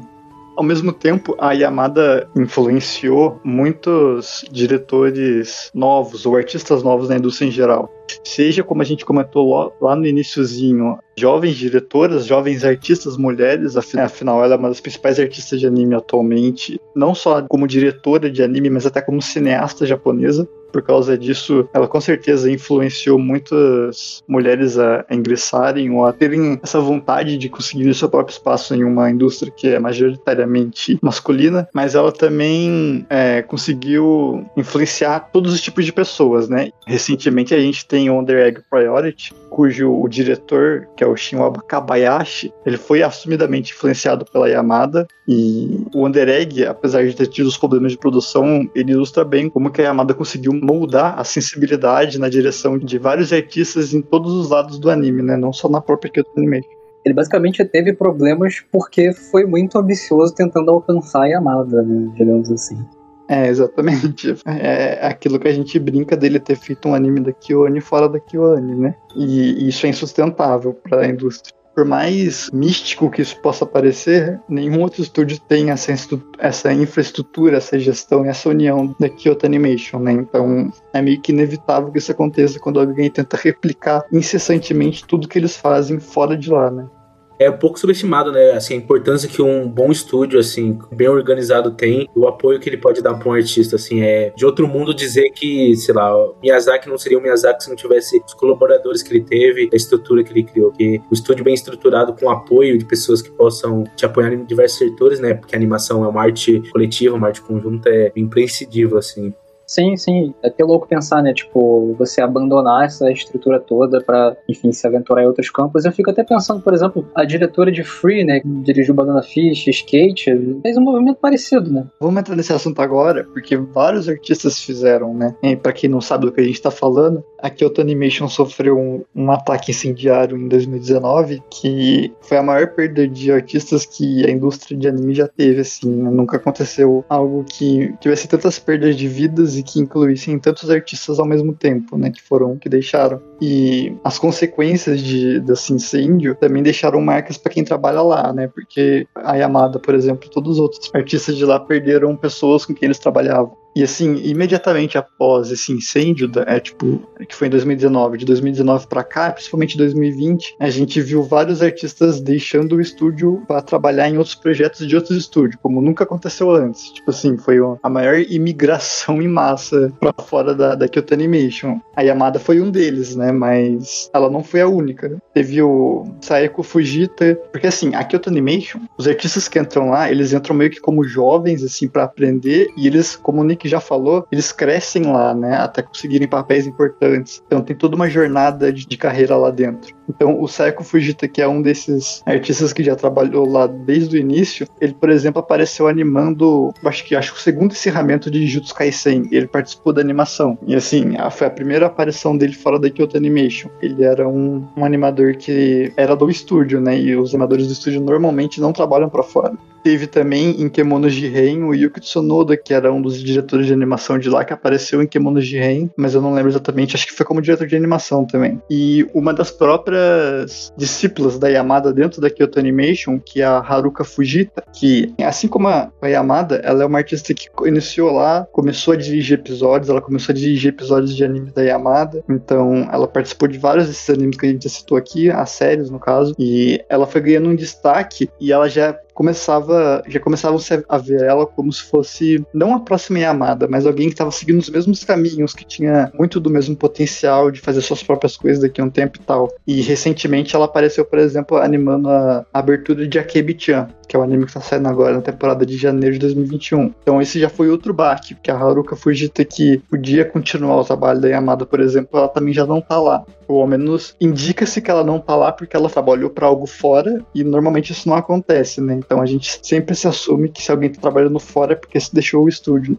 no caso da Kyoto Animation. Cara, isso aconteceu por quê? Porque eu não tô muito por dentro disso, mas isso é tipo, a galera ficou com medo, como é que foi isso? É, eu acho que foi isso. Assim, não tem como a gente cravar, né, que foi uma coisa, mas o que as pessoas falam, até o Kevin lá do Sakugaboru, ele conhece as pessoas de dentro da Kyoto Animation, né, porque a Kyoto Animation é um estúdio meio fechado, meio difícil ter informações sobre eles, assim, às vezes. E ele até falou que muita gente lá achou que precisava tomar um novo ar pra vida, digamos assim, porque foi um baque muito grande pro psicológico de todo mundo que trabalha lá, né. E ao mesmo tempo que o estúdio, depois do incêndio, teria e tá tendo que passar por um processo de reestruturação, afinal teve muitas perdas, né, seja financeira, seja artística, etc. Muita gente decidiu tentar algo lá fora, ou até mesmo se retirar da indústria por um tempo, assim, porque eu acho que causou danos psicológicos, né, e a Amada foi um deles. É, que eu acho que mais do que, assim, medo de qualquer coisa é justamente o sentimento, né, de meio que você vai continuar com as mesmas pessoas, mesmos projetos, com pessoas faltando, né, então acho que é um sentimento muito ruim de a mesa de determinadas pessoas vazia, de não existir mais elas. Eu acho que tem muito uma coisa de um ambiente que, assim, é um sentimento realmente ruim, né, de ficar todo dia recordando um acontecimento tão trágico. E aí que a gente chega que antes do anime de Heike Monogatari ser anunciado em 2021, a Yamada já tinha dado a esse entendimento de que ela teria deixado o estúdio, porque saiu a segunda temporada de Kaguya-sama Love's War em abril de 2020, e aí notaram que a abertura tinha algumas coisas que lembravam muito a Yamada, e que o crédito do diretor e artista de storyboard era um tal de Ryu Ando. Mas quem é esse Ryu Ando? Porque perceberam que era um novato, então é estranho, porque não tem nenhum outro trabalho no nome dele, então é estranho alguém assim assumir a direção e storyboard de uma abertura do nada. E mais suspeito ainda de que tinham relatos e comentários do staff de Kaguya-sama falando que como era incrível trabalhar com esse tal de Ryu Ando, sendo que aparentemente ele era um novato. Então, tipo, como assim? Muito esquisito isso. E aí depois de um tempo veio a se confirmar que era a Yamada que estava usando um pseudônimo e trabalhando fora da Kyoto Animation. Então esse já foi o primeiro sinal que ela tinha deixado, né? E o Ando era ninguém mais, ninguém menos do que Yamada de bigode, né? É, e o pessoal tem até um meme que o pessoal chama ela de Andrew, né? Como o japonês lê primeiro o sobrenome, seria Andoryu, né? Parece Andrew, só que em japonês. Então a Yamada virou um meme de chamar ela de Andrew, ou a gente pode nacionalizar isso e chamar a Yamada de André também, que seria o equivalente. Sensacional. Cara, agora eu tô lembrando aqui de quando saiu o anúncio do Heike Monogatari, que foi tipo assim, dirigido pela Naoko Yamada. Aí todo mundo, em geral, tipo, que porra é essa, velho? Porque acho que não tava confirmado ainda que ela era o Ryu Ando, né? Então, tava mais ou menos, porque isso não foi a público, né? Tipo assim, não é todo mundo que ainda sabe que o Ryu Ando é a Yamada. E essa confirmação veio principalmente do Kevin mesmo, do Sakugaboru, que ele tem um Patreon pago, né? Para os apoiadores do site. E como ele tem ligações com a Kyoto Animation e com algumas outras coisas dentro da indústria, ele confirmou que é ela mesmo. E, inclusive, depois teve o Visual Prison, que saiu em outubro de 2021, que basicamente tinha a mesma equipe de animadores e tal de Kaguya-sama, que teve uma abertura de novo com esse tal de Ryu Ando, que novamente era Yamada. E isso já era quase ali perto da estreia de Reiki. Então, isso é confirmado, mas a maioria das pessoas não sabem que é a Yamada, sabe? Então, o baque do anúncio de Reiki foi muito grande, assim, tipo, como assim a Yamada saiu da Kyoto Animation? Entendi. É, vale dizer que, assim, a coisa foi muito mais uma ligação, assim, que as pessoas fizeram do que um anúncio de quem tá dentro da indústria, né? Porque foi o Kevin, né, que trouxe a informação que precisou primeiro cavar, ele fazer a ligação de que é alguém novo que tá sendo citado, justamente quando a Yamada meio que saiu do estúdio, porque ele já sabia que a Yamada tinha saído do estúdio antes de ser anunciado, né? É, ele sabe de muitas coisas. Então, mas aí a ligação só foi feita quando as datas meio que bateram, né? Ela saiu, foi anunciado esse novo cara, fez a ligação dos nomes, e foi confirmar, né? Primeiro ele jogou no Twitter, depois ele conseguiu confirmar internamente que ela é realmente Yamada. É, e a abertura de Kaguya não tanto, mas a de Visual Prison lembra muito K-On, o estilo videoclipe da Yamada, né? Então era suspeito de alguma forma ou outra, mas era só teoria, assim, até que alguém pudesse cravar que era ela mesma. É, porque também não seria irreal você imaginar que alguém se inspirou nela, né? É, exato. Mas é que daí tem os outros pontos que ajudam a ser suspeito demais, né? Tipo, o staff do anime falando que era um prazer trabalhar com esse cara que nunca fez nada antes, né? Tipo, é. Ah, o cara é muito legal, né? Mas é válido dizer que esse negócio de artista com pseudônimo, apesar do caso da Yamada ser específico, não é incomum, né? Muitos animadores fazem isso. Às vezes eles estão com um contrato com um estúdio pra trabalhar em um anime e eles querem participar ou são chamados pra participar de outro. Ah, eles vão lá e participam de outro anime e usam pseudônimo só pra supostamente não ficar ruim pra eles, né? Só que normalmente os viciados em Sakuga conseguem perceber quando é um artista que tem um, tipo, o Yutapon, por exemplo, né? O Yutaka Nakamura, ele tem um estilo que é muito específico dele, assim, apesar de ter outros artistas que fazem igual agora. Então, sempre que ele fazia alguma coisa sobre algum pseudônimo, já sabiam que era ele. Mas isso é até ruim, assim, pega até mal isso daí, pra falar a verdade. Tipo, o Sakugaboru lista os pseudônimos e pega mal pros animadores. Então, eu ia falar isso porque eu acho que isso, porra, é ilegal, né?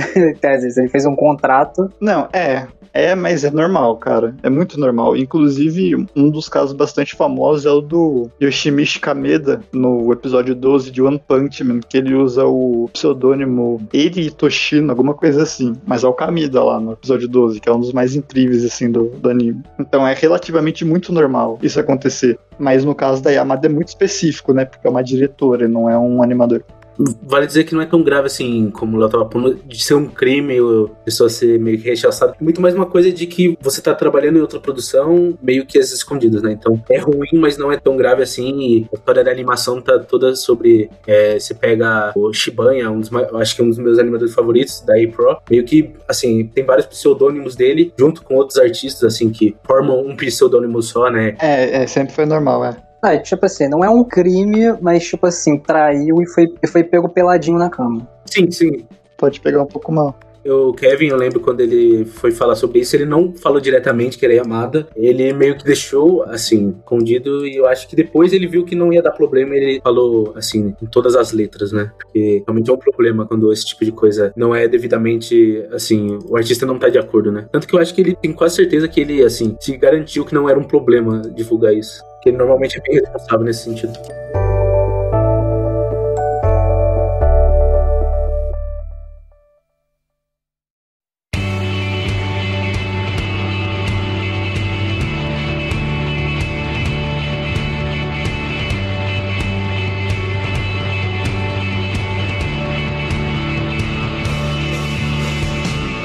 Em outubro de 2021, na verdade 2 semanas antes da estreia, foi anunciado então Heike Monogatari com a direção de Naoko Yamada, e na verdade Heike Monogatari estreou em janeiro de 2022 no Japão, mas a Funimation fez uma pré-estreia global no ocidente, então estreou em outubro de 2021 em todos os lugares exceto no Japão.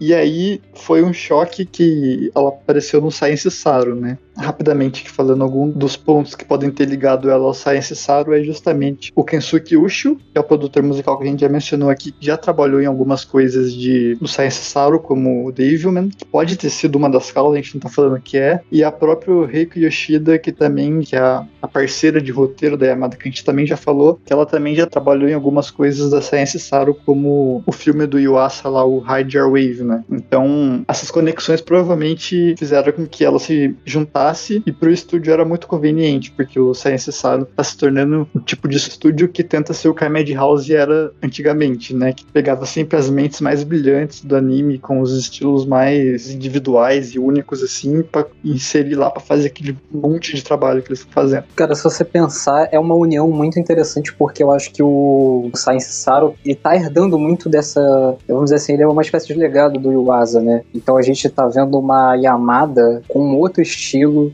né? Se você olha pra Heike, se lembra um pouco do... Lembra muito, na verdade, eu acho, do Yuasa. E, cara, é tipo um crossover sinistro, assim. É muito doido você ver Yuasa e Yamada junto em espírito, assim. Sim, mas ao mesmo tempo que o estúdio é pequeno e eles não tiveram tempo de se reestruturar pra pegar tanta coisa como eles estão pegando, né? Então, isso tá se tornando muito problemático, mas sobre o ponto de vista artístico, chama muita atenção, né? E o Yuasa meteu o pé de lá, inclusive. A gente pode falar um pouco disso depois, que ele deixou a presidência só, mas ele tem ligação com o estúdio, e o próximo filme dele, que tem ligação com o Heike Monogatari, a gente pode falar isso mais ao final, vai sair ainda, né? Que é o Inuo.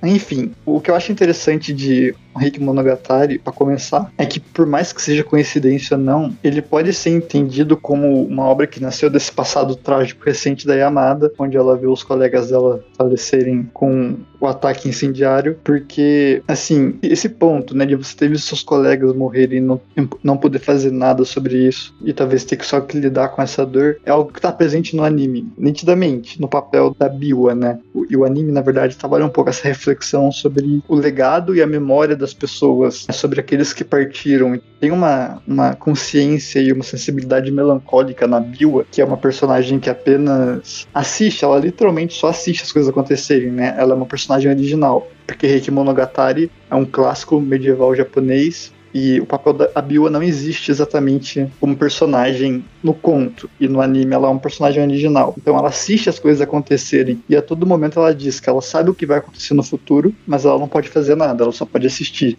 E eu acho que um ponto que eu ia também apontar, que o Gabs comentou, não só na questão da trama, ela justamente mostra tipo, a queda dessa família que é considerada a mais poderosa dentro desse contexto específico histórico do Japão, mas para mim essa obra ela é de longe, eu acho que talvez a maior fuga da zona de conforto que a Yamada já fez até hoje, tipo todo o conceito da obra não é nem um pouco parecido com qualquer coisa que a Yamada já fez, porque além de ser uma obra histórica e não ter nenhum traço, tirando a estética, né, mas o enredo se passa nesse ambiente, né, de época, né, muito antigo, mas também ele é uma tragédia, assim, tipo Reiki não é nem sequer um drama como Liz ou até mesmo Koe, ele é uma tragédia, tipo, o final de Reiki é completamente doloroso, completamente devastador, e particularmente eu não via Yamada fazendo uma obra desse nível, ainda mais considerando que, mesmo em Koe, sabe, como o Léo comentou,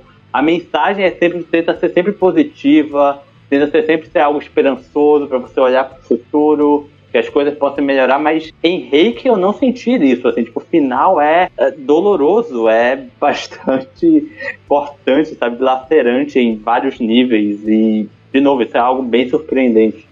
Eu enxergo, na verdade, assim, uma história que é muito triste, tem muitas coisas tristes, totalmente sobre o luto, né, totalmente sobre a perda, e é totalmente sobre a fragilidade, assim, da miopia humana, né. Só que a questão é que, nas mãos da Yamada, isso meio que vira uma própria glorificação da experiência humana, assim, da essência da experiência humana. Tem que é tudo sobre culpa, arrependimento e o tempo que nós temos ainda pra permanecer com quem amamos, né. É até interessante porque é uma reação a tudo que a Yamada fez, pega todo o amor dela pelos pequenos momentos, pela vida em si, e ela leva isso até o momento mais triste, que é quando você perde alguém, né? Então, ela pega a visão única dela sobre tudo que ela criou até agora, sobre comunicação e vida, toda a observação humana que ela construiu, assim, ao longo da carreira dela, e faz, assim, um hino ao próprio ato de viver, assim, Henrique. Então eu sinto que é uma história que é muito, que fala sobre as piores partes de um ser humano, mas Yamada meio que glorifica isso como parte da experiência humana. Acho que uma coisa que o Ano faz muito, sobre pensar como a pior coisa do ser humano é parte da vivência do ser humano, e ao mesmo tempo fala sobre a própria beleza do ser humano e a experiência de vida, né?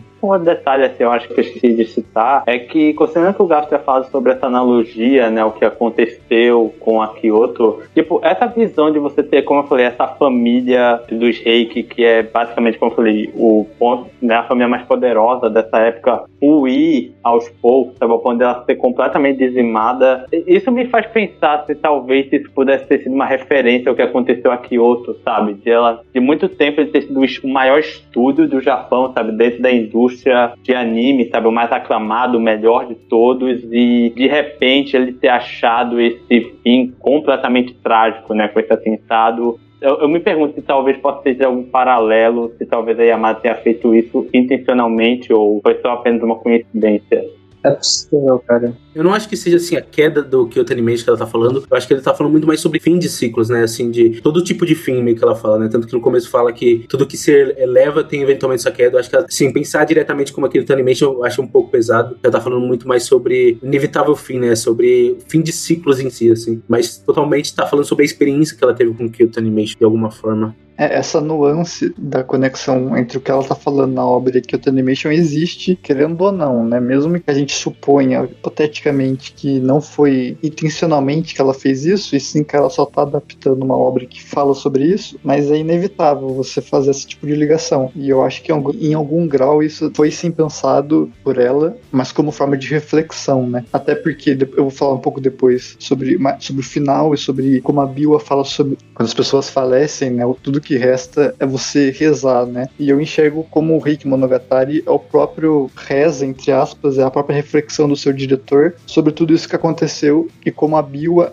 é esse personagem que sintetiza Yamada dentro da história. Apesar de ainda ser uma, como o Enel colocou, uma história trágica e de época, histórica e tudo, a Yamada ainda transformou isso em algo que é dela, né? Porque dá pra perceber claramente que todas as tragédias que acontecem durante a história, todas as guerras, os eventos políticos, eles são apenas um cenário, eles não são o foco da narrativa, porque a narrativa ainda é, entre aspas, o cotidiano e as situações dos personagens que estão ali dentro do clã, né? Isso é Yamada, de um jeito ou de outro. Ela visa cobrir esses pequenos recortes, todas as faces ali do clã Reiki, até mesmo mostrando o lado que, assim, que não é preto no branco, né, que aqueles que são ruins na história, não que ela tenta humanizá-los, mas ela mostra que todo mundo tem os seus defeitos, né, e ela faz isso principalmente através desses recortes, entre aspas, mais cotidianos, mostrando a vida deles ali, enquanto a Biwa assiste tudo de perto como essa personagem observadora, né. é meio uma coisa sobre, assim, igual você falou, sobre essa experiência humana de as piores partes do ser humano, mas Yamada joga meio que um brilho sobre isso, né? Sobre o que vai restar depois de tudo isso, né? Se você gastou todo o tempo que você teria pra estar com quem você está, com coisas muito pequenas, né? Coisas de ego, assim. Então eu acho interessante isso, que é uma coisa muito Yamada sobre um olhar muito mais pesado, assim. Sobre um olhar de uma dor que ela passou, temperado, assim, com um entendimento sobre a coisa do luto, né? Uma coisa, igual você falou, tudo que ela criou, toda a coisa, as pequenas coisas do dia a dia, a comemoração que ela tem pelas maiores coisas do dia a dia, tanto que a abertura é sobre isso, é muito sobre isso, né? Sobre esses pequenos momentos e a grandeza que existe nesses pequenos momentos. Só que ela traz isso para o final de tudo isso e o que isso tem a dizer sobre nós como pessoas, né? Sobre o tempo que nós passamos com quem amamos. E eu acho que umas duas considerações para complementar o que vocês falaram é que, por alguma razão, Reiki me lembrou bastante Devilman Crybaby na questão da autoralidade, pois tal qual como o Asa, ele realmente fez essa versão própria de Devilman, né? Mesmo esse mangá dos anos 80, mas ele conseguiu atualizar ele, trazer novas mensagens estéticas, mas ainda manter a essência. A Yamada faz exatamente igual, ela realmente pega esse conto muito antigo e clássico e ainda consegue não só traduzir para uma estética atual e contemporânea, mas também colocar essa visão dela, né, minimalista, sobre os gestos e o cotidiano de uma maneira muito esperta, mas também eu gosto muito de como que a história de Reiki é muito também sobre consequências, porque eu acho que o mais triste na história não é só, obviamente, o final, mas você perceber que essa queda que o Kan sofre é feita basicamente por, não só, obviamente, pessoas completamente egocêntricas, mas por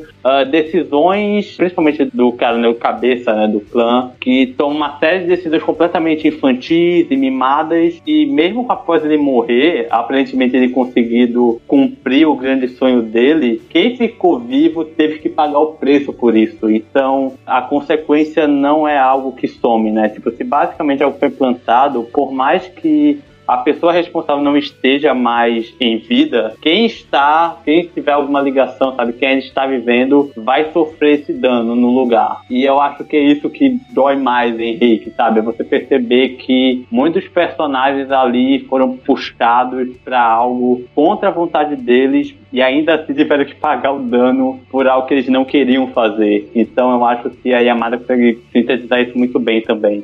Algo legal de se falar é que o conto original de Reiki, ele tem uma origem desconhecida, né? E fala-se que a história é viva porque o escrito que existe sobre Reiki é basicamente o registro do que as pessoas foram contando para as outras. Então, não se tem a fonte de quem inventou a história em primeiro lugar, mas existe essa história viva que foi contada entre as pessoas e que formou o escrito que, enfim, é o que foi publicado. E é interessante como o anime reflete isso ao mostrar que a história está viva no papel da Biwa, né? Porque ela está assistindo uma história sendo contada e é por isso mesmo que ela não é um agente narrativo e ela é um observador, né? E ela não faz parte da história original, mas ao mesmo tempo ela representa uma figura que existe no conto original, que é Biwa Roxa, eu acho, que é dito que é um grupo de monges cegos, que já faz uma referência ao próprio personagem, que, de acordo com a lenda do conto, eram essas pessoas, esses monges que saíam por aí contando a história. Então é quase paradoxal, né, que a Biwa representa justamente esse fator da história ser viva e, nesse caso específico, como animação, é a Naoko Yamada, assim, não que Biwa seja ela, né, mas existe uma autorreflexão da Yamada que é refletida dentro do anime em Biwa, porque ela tá vendo uma história ser contada e tem muitas passagens dela que, apesar de referenciar justamente aquele grupo de monges da lenda do conto original, também parece ser reflexões próprias da Yamada, que, digamos assim, é a autora dessa releitura, né? Porque, por exemplo, a Biwa diz no final algo sobre as perdas e sobre as pessoas que deixaram, tudo que resta fazer é orar. E você pode interpretar que a oração, nesse caso, é a própria contagem da história, né? A própria autorreflexão que a gente falou, por exemplo, sobre tudo que a Yamada faz, tudo que ela intensifica com as técnicas dela para refletir o que ela passou, é uma forma de orar por aqueles que se foram, né? Como a Biwa coloca dentro da história. Porque assim como a Biwa não pode fazer nada para intervir na história, a Yamada era uma figura que trabalhava lá no estúdio e não pôde fazer nada pelo que aconteceu. Então, existe esse paradoxo que dá para você ligar que é quase uma meta-referência, né? Que a Biwa diz que no final que tudo que você pode fazer é orar, e essa oração é a própria reflexão da, pode ser entendido como a própria reflexão da Yamada ao contar essa história sobre o conto de Reiki, trazendo todo o simbolismo que isso, toda a carga e peso de comunicação que isso traz, tanto para a animação em si, quanto o que isso quer dizer para ela e para a carreira dela, né? Eu acho que tudo meio que volta sobre isso, né? Sobre ser um conto, sobre memórias, feito por uma história que no fim é uma memória recalchutada, né? Igual você falou. E acho meio brilhante como a Yamada acabou, depois de tudo que aconteceu com ela, chegando numa história que é uma história sobre agradecimento, né? E arrependimento ao mesmo tempo. Que sobre tudo que permanece depois, quando tudo mais se foi, né? Quando todas as tragédias se foram, quando as pessoas perdidas se foram, tudo que resta é arrependimento e agradecimento pelo que ficou, né? Então é interessante por isso e interessante como uma coisa que é sempre enfatizada, se eu não me engano, pela abertura, de a ideia de que as pessoas só morrem quando são esquecidas também, né? Acho muito importante de que a memória e contar sobre pessoas ela permanece uma pessoa viva, né? É, quando a gente faz essa conexão de autorreflexão da Yamada, isso eleva a mim ainda mais, né? É muito forte, assim, e também torna Reiki, pra mim, uma outra obra-prima, de alguma forma ou de outra, por tudo que ele representa e pela própria estética, os próprios Yamada-ismos que existem ali ainda, né? Acho que pra mim esse é o grande ponto da Yamada, como, assim, você pega tudo que ela fez antes e o que ela fez agora, como tudo parece diferente do outro e uma reação do momento que ela tá vivendo, né? Tem uma reação do trabalho anterior, uma reação agora, uma reação direta ao que ela está vivendo. É muito interessante por isso, e eu acho que a Yamada meio que incorpora o maior de um artista, de que a ideia de você estar sempre criando e não a ideia de você adaptando, né? Como acontece muito, infelizmente, no anime, que seriam adaptações. E a Yamada, assim como Yuasa, Oshii, Hosoda e todos esses grandes artistas que nós temos mais populares, ela tá sempre criando, de fato, criando coisas novas, pensando sobre situações que ela está vivendo. É muito interessante por isso, e eu lembro até do Kevin falando dele, do Sakugablog, de novo, falando que é muito difícil você tentar, assim, falar sobre o estilo de Yamada, porque ele parece que está mudando a todo momento, né? E talvez seja uma das coisas mais apaixonantes que existe sobre ela, e eu acho que é o maior elogio que você pode fazer a qualquer artista. Mesmo em momentos em que a animação não esteja tão fluida, né? Porque infelizmente a Science SARU não é Animation, então alguns episódios ele tem uma queda de animação, mas ainda assim a Yamada consegue a proeza de usar técnicas ou até mesmo os quadros estáticos de uma forma tão bem feita que você mal percebe que teve essa queda na animação. Tipo, principalmente eu acho que o maior exemplo é na cena da ponte, né? Em que você percebe que muita da cena ela é retratada com quadro estático, você não tem muito movimento por motivos óbvios, né? Porque animar aquilo em 2D seria muito difícil, mas ainda assim a cena se mantém tensa, forte, carregada do início ao fim, e você consegue perceber a atmosfera de completo terror que os personagens passam estando no meio daquele conflito, sabe? A sensação de completa ameaça, e é algo muito tenso que a Yamada consegue novamente transpor de forma excepcional. E quando ela tem momentos em que a animação de fato está no ápice, são verdadeiras obras-primas, né? Tipo, a reta final, como eu falei, esses exemplos, e é uma cena mais incrível e inspirada do que a outra, e é muito bom, assim, tipo, simplesmente só reforça o quão talentosa ela é como diretora e tudo mais. Até a cena, não lembro se episódio 6, 7, 8, alguma coisa assim, que efetivamente são cenas de guerra, que claramente o objetivo do anime, ele não tá tentando animar a batalha em si, mas a direção e a atmosfera criada pra esses momentos elevam ainda assim esses momentos demais, assim, porque você sente o peso da perda e do conflito, da guerra humana que está acontecendo ali. Você vê que são seres humanos que às vezes nem, boa parte nem queriam estar ali lutando entre si, e a atmosfera que ela cria pra você ver que é isso que importa, não a batalha em si que importa, é muito forte. Acho que isso é interessante porque é muito difícil, assim, você criar normalmente cenas de guerra que não exaltem a própria guerra, né? É uma coisa muito difícil você criar, e a Yamada faz muito bem isso, de que é uma tragédia eterna, assim, o momento, né? São pessoas que, assim, estão perdidas, lutando contra as pessoas perdidas, e é muito interessante isso, como todo momento tem meio que essa sensação de que é uma tragédia sem fim e não um momento excitante, né? Como normalmente quando você cria cenas de ação, guerra sem querer, inevitavelmente dando essa sensação, e a Yamada consegue construir e o oposto através de layouts sufocantes, como nós tínhamos falado, sobre colocar personagens no canto da tela, deixando mais espaço para os espaços vazios. Ela ainda continua com os mesmos tiques de focar em mãos, pernas, e meio que ela pega toda a essência do que ela construiu sobre essas reverências pelos pequenos detalhes que nos tornam humanos, essas pequenas expressões, e meio que salpica isso com, assim, uma dor inenarrável sobre a perda, né? Sobre a morte e o fim trágico que tudo eventualmente alcança. Cara, perfeito, eu ia falar sobre isso mesmo, que eu acho que o que vi em Heike, eu vi em pouquíssimas coisas ou nenhuma, né, que é realmente mostrar guerra unicamente de jeito ruim e triste. Tem os movimentinhos divertidos lá de Heike, mas é na vida cotidiana, não é na guerra, não tem batalha, não tem nada, e sei lá, pra quem tá triste aí vendo Shingeki, lidando com contradições de uma ação muito gostosa enquanto tá todo mundo morrendo e a guerra é horrível, Heike é um bom caminho, eu acho. É legal agora falar um pouco sobre, entre aspas, em comparação, né, do trabalho de Heike, do resto do trabalho dela, como o Nick já vem fazendo. Tudo da Yamada ainda está aí, mas ao mesmo tempo tem algumas coisas que mudam, né? O próprio plot do anime é a sugestão mais clara, né? Ela partiu de uma obra de Cult Girls Doing Cult Things, ou drama colegial juvenil, para uma guerra humana, né? Para uma obra que fala sobre estrutura política e até questões feministas que ela meio que aborda na maior parte dos seus trabalhos anteriores, principalmente pelo fato dela se importar, como o Nick falou no começo do programa, né? Sobre ela se importar mais sobre mulheres, mostrando como as mulheres se comportam dentro da animação,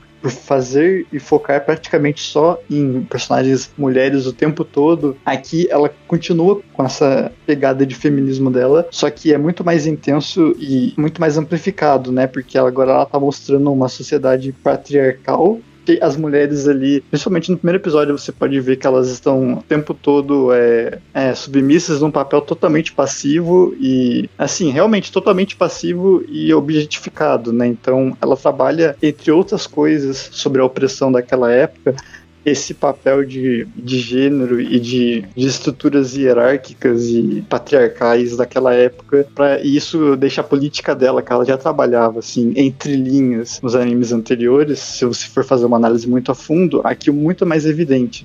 É muito interessante pensar nisso, acho que é uma das coisas mais legais de você ver, de como ela pega todos esses temas, de maneira como ela enxerga as mulheres e, independente do tempo, ela consegue transmitir a ideia dessa ansiedade das personagens e a ideia de palavras não ditas, né, que eu me lembro muito de Liz, tem muito nessa obra de palavras engasgadas, né, de evocar isso. Eles não têm a mesma potência de Liz, mas ela ainda assim consegue atacar novamente as coisas da ansiedade, como o Gaps falou, as coisas sobre o papel da mulher e uma sensação de se sentir oprimido, de se sentir colocado de canto e as coisas que você precisa aceitar calado, né? E muitas vezes os sentimentos que entram em conflito com isso, né? As paixões que em determinado tempo diz que você não pode ter ou que você precisa ter de tal maneira e você precisa suprimir isso de tal maneira. Eu acho que ela consegue traduzir isso muito bem, sem precisar usar palavras como ela sempre fez. Então é muito interessante como ela pega todo o arcabouço, assim, de ferramentas que ela construiu ao longo de uma carreira inteira, assim, entre aspas, uma carreira inteira. Ela não tem uma carreira tão longínqua e ela transporta para um tema completamente diferente e parece ela, em cada detalhe ainda parece ela. Eu acho que uma das coisas que eu mais gosto de ver um diretor fazendo, né? De sempre parecer que tem ele ali de alguma forma. Ainda parecer que os temas dele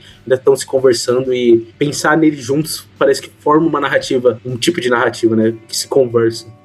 Comparado, inclusive, com o que, né, eu acho que o Gabs já falou sobre esse contraste, né, da Yamada sair de uma diretora fazendo, né, Moi pra Heike agora, é que provavelmente eu acho que Heike é talvez o trabalho mais sóbrio da Yamada, assim, porque mesmo nos momentos cotidianos, nos momentos em que você deveria sentir uma leveza, ou um momento de contemplação, ou lucidez, não só por você não ter quase que nenhum alívio cômico, mas mesmo quando eles vêm, você sempre tem essa imensa sensação de ameaça. Tipo, é como se, mesmo você tendo a sensação de bem-estar, como se os personagens estivessem em uma posição segura, sempre tem essa sensação de uma iminente tragédia vindo. Então, tipo, por mais que obviamente a guerra não seja o foco, e muitas vezes você só tem informações sendo jogadas no subtexto, né, de que tipo, ah, fulano conseguiu ganhar tal guerra em tal lugar, ah, sabe, eles fizeram um ataque em tal cidade. Você sempre tem essa sensação iminente de que algo muito ruim vai acontecer, sabe, de que essa represa vai se romper e de que quando isso acontecer todo mundo vai ser levado, né, é que nem como falam, né, tipo, se o tsunami vier aí vai todo mundo morrer na praia, né, e é o que infelizmente acontece no final, e que realmente dá, tipo, essa sensação muito angustiante, sabe, tipo, dá essa sensação muito aflitiva de você assistir Reiki. Isso, obviamente, quando não tem as próprias cenas de guerra, né, que como o Nick falou, são arrepiantes, são tensas, são pesadas e nem um pouco estilosas ou legais de se ver, como você esperaria ver em Shingeki, por exemplo, né, então é bem interessante isso. Eu realmente acho que a direção aqui tá bem boa e trazendo aquilo Yamada, né? Ainda tem muito de personagens sufocados em canto de tela, por exemplo. Tem a conversa que eu mencionei anteriormente, né? Que traz muito dessa expressividade corporal, assim. E acho que isso foi interessante porque eu não tinha visto, né? Mais do que um episódio das direções de série dela. Tudo agora aqui tava mais caótico. O plot, a produção também, que tá entupido de gente desde o episódio 2. E é legal ver que ela conseguiu, sei lá, assim como o Ishii do 86, né, tipo, fazer o estilo dela reverberar pela obra, assim, né, mesmo quando são outras pessoas cuidando de storyboard e direção, você ainda vê que tem um pouco de amado ali, embora você também sinta a diferença do que é ela dirigir o próprio board ou ela fazer o board, mas a história não ajuda muito, né, tem muita coisa nessa história que me impede de conectar, embora eu sinta que, tipo, os enquadramentos, integração, tudo tá me fazendo gostar daqueles personagens e só a história não tá me ajudando. E falando de todas essas características da Yamada, né, da cinematografia dela, que a acompanha em todos os animes, e que até o Léo já mencionou que também está em Reiki, né, como os enquadramentos com os personagens no canto e etc. Eu queria ressaltar também as composições, as fotografias, as cenas que fazem a profundidade de campo, né? Isso é algo que a gente chegou até a mencionar ali que ela faz, por exemplo, no filme de K-On, mas eu acho que aqui em Reiki isso retorna com muito mais intensidade e ênfase, né? Há inúmeras composições que mostram justamente essa câmera angular, né? Que reflete, que emula o live action, mostrando várias camadas de composição, né? Os personagens em uma primeira camada, numa segunda e numa terceira, no sentido de profundidade, né, com um foco de fundo também, e isso tá muito presente em Heike Monogatari, em alguns episódios, assim, isso se destaca muito. Eu acho que foi o ápice dela com esse tipo de técnica em Heike Monogatari, é importante mencionar isso.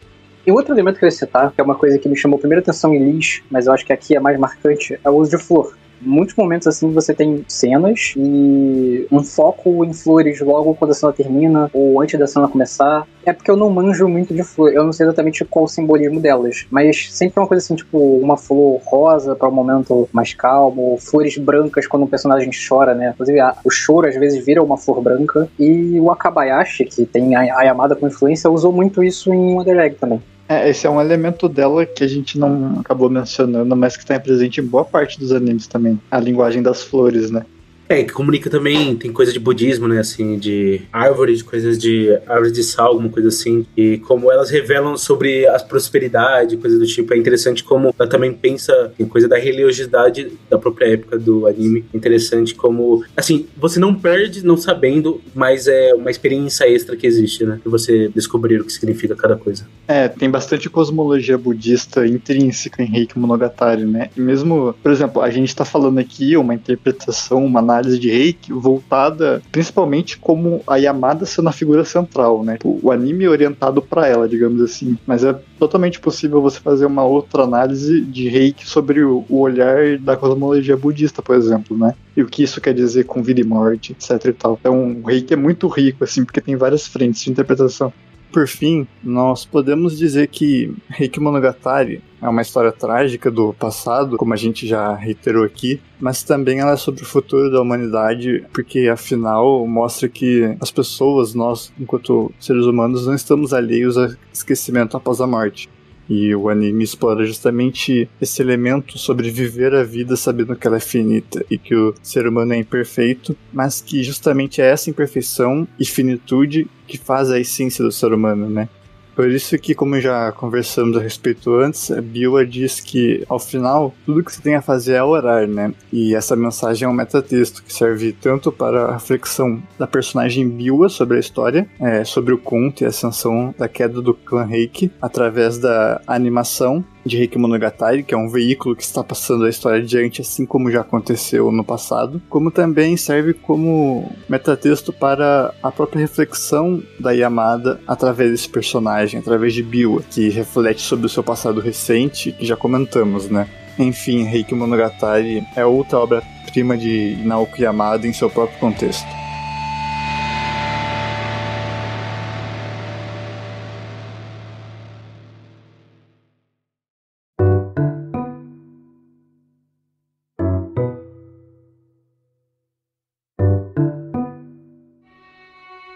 Assim, o Heike Monogatari é baseado na tradução do Hideo Furukawa do conto original do Heike Monogatari, que, como eu falei aqui já, é um conto antigo que foi meio que originado pelo que as pessoas conversavam entre si, né?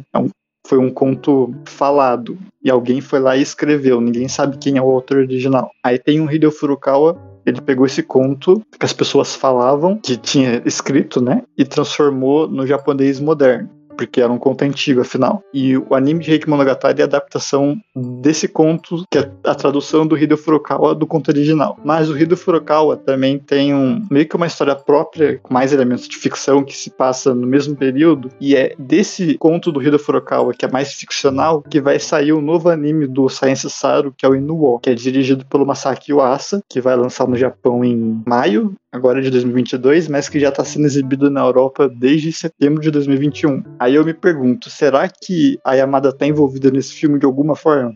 Já que tem relação? Porque, querendo ou não, o anime de Heike Monogatari é uma peça complementar ao filme. Mas não está em produção antes da... Quando começou a produção de... Foi 2019 para 2020. É que é só uma teoria isso, né? Se a gente assumir que Heike Monogatari também começou a pré-produção em 2020... Porque o que eu vi o Kevin falando é que Heike Monogatari estava sendo produzido ainda em 2021, né? Eles tiveram que correr porque a Funimation inventou de lançar o anime antes do previsto e ferrou todo mundo. Na verdade foi, enfim, a produção toda que ferrou. Mas talvez exista uma janela de tempo aí em que as duas coisas estavam em produção ou em planejamento, sabe? Tipo, o filme estava já sendo animado e a série Heike Monogatari estava em planejamento, já começando nos estágios iniciais de produção. Aí eu me pergunto, será que existe alguma chance da Yamada estar nesse filme? Ou, não sei, alguma sequência de abertura e tal?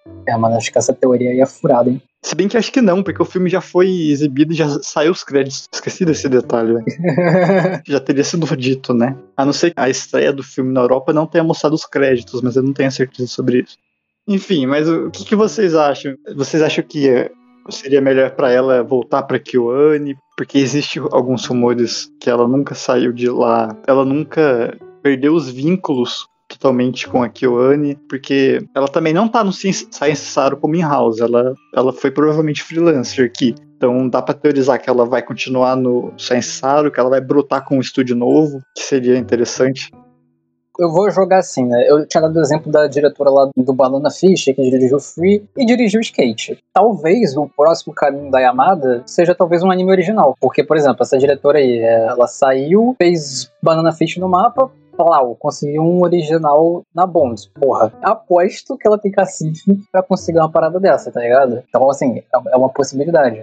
Não, assim, eu acho que é certeza que se ela continuar como freelancer, ela ganha um filme original fácil, assim, é questão só de tempo, assim. Só voltando pra coisa da Kyoto Animation, pelo menos a curto prazo, eu duvido que ela volte pra Kyoto Animation. Acho que é a coisa de a Kyoto Animation tem uma restrição muito grande, que ela só trabalha com artistas em casa, né, e com jovens artistas. Apesar de que se alguém receberia tratamento especial seria Yamada, mas eu imagino que ela realmente saiu do estúdio tentando alcançar novos ares, assim, de pensar de novas maneiras, e duvido que ela volte tão cedo. E eles já quebraram, na verdade, uma vez, né, vale dizer, a Kyoto Animation já fez com Atsumi Saito, a designer de Love Live Superstars, que voltou pra Kyoto Animation a trabalhar em Koe no Katachi, porque ela gostava muito da obra.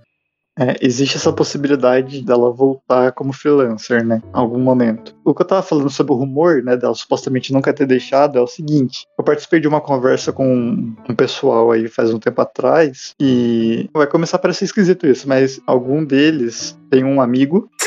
Conversei com pessoas secretas de terno. Tem namorado? Não, é o pessoal do Full Frontal, sabe? O site francês que fala sobre anime.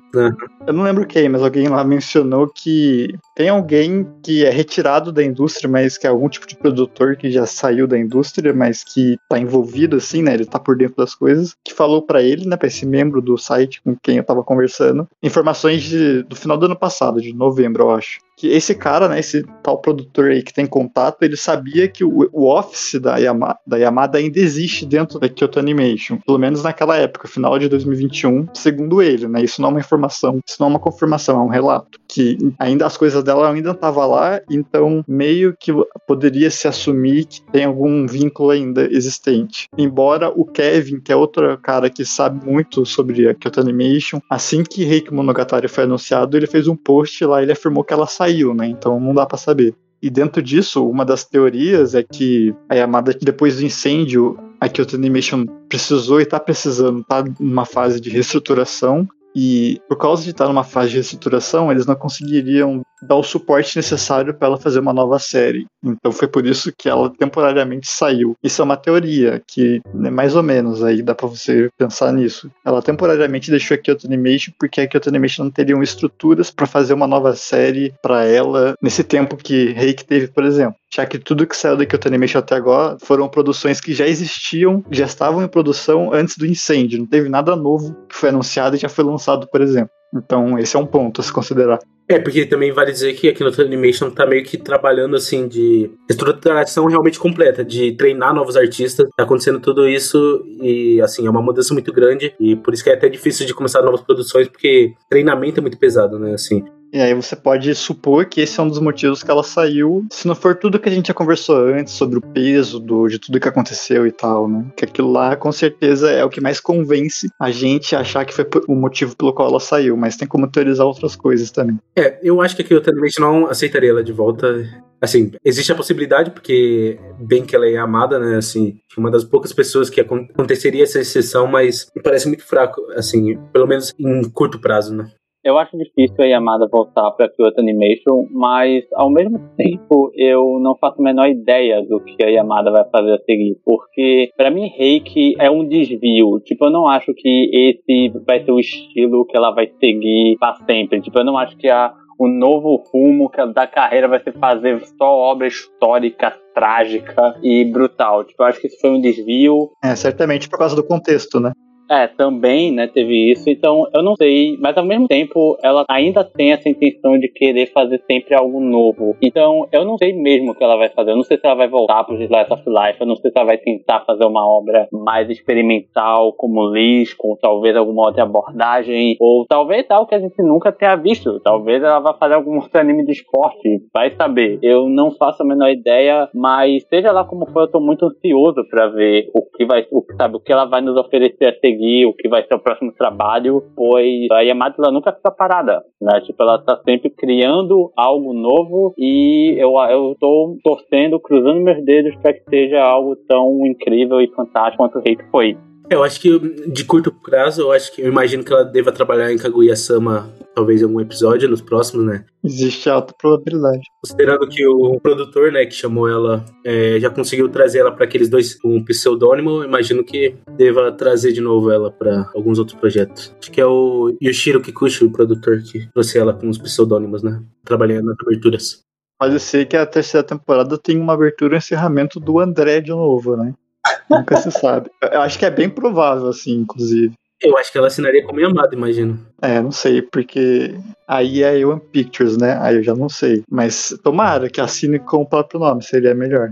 É, sobre projetos originais, eu acho que é interessante pensar que... Acho que a Yamada, ela pode realmente ser, assim... Talvez um dos maiores artistas, assim... Como o Hosoda é hoje, o Shinkai... Acredito que ela tem grande chance de alcançar o status de começar a produzir suas próprias obras. Por exemplo, o Hosoda, né? Que período em período tá saindo suas obras novas, né?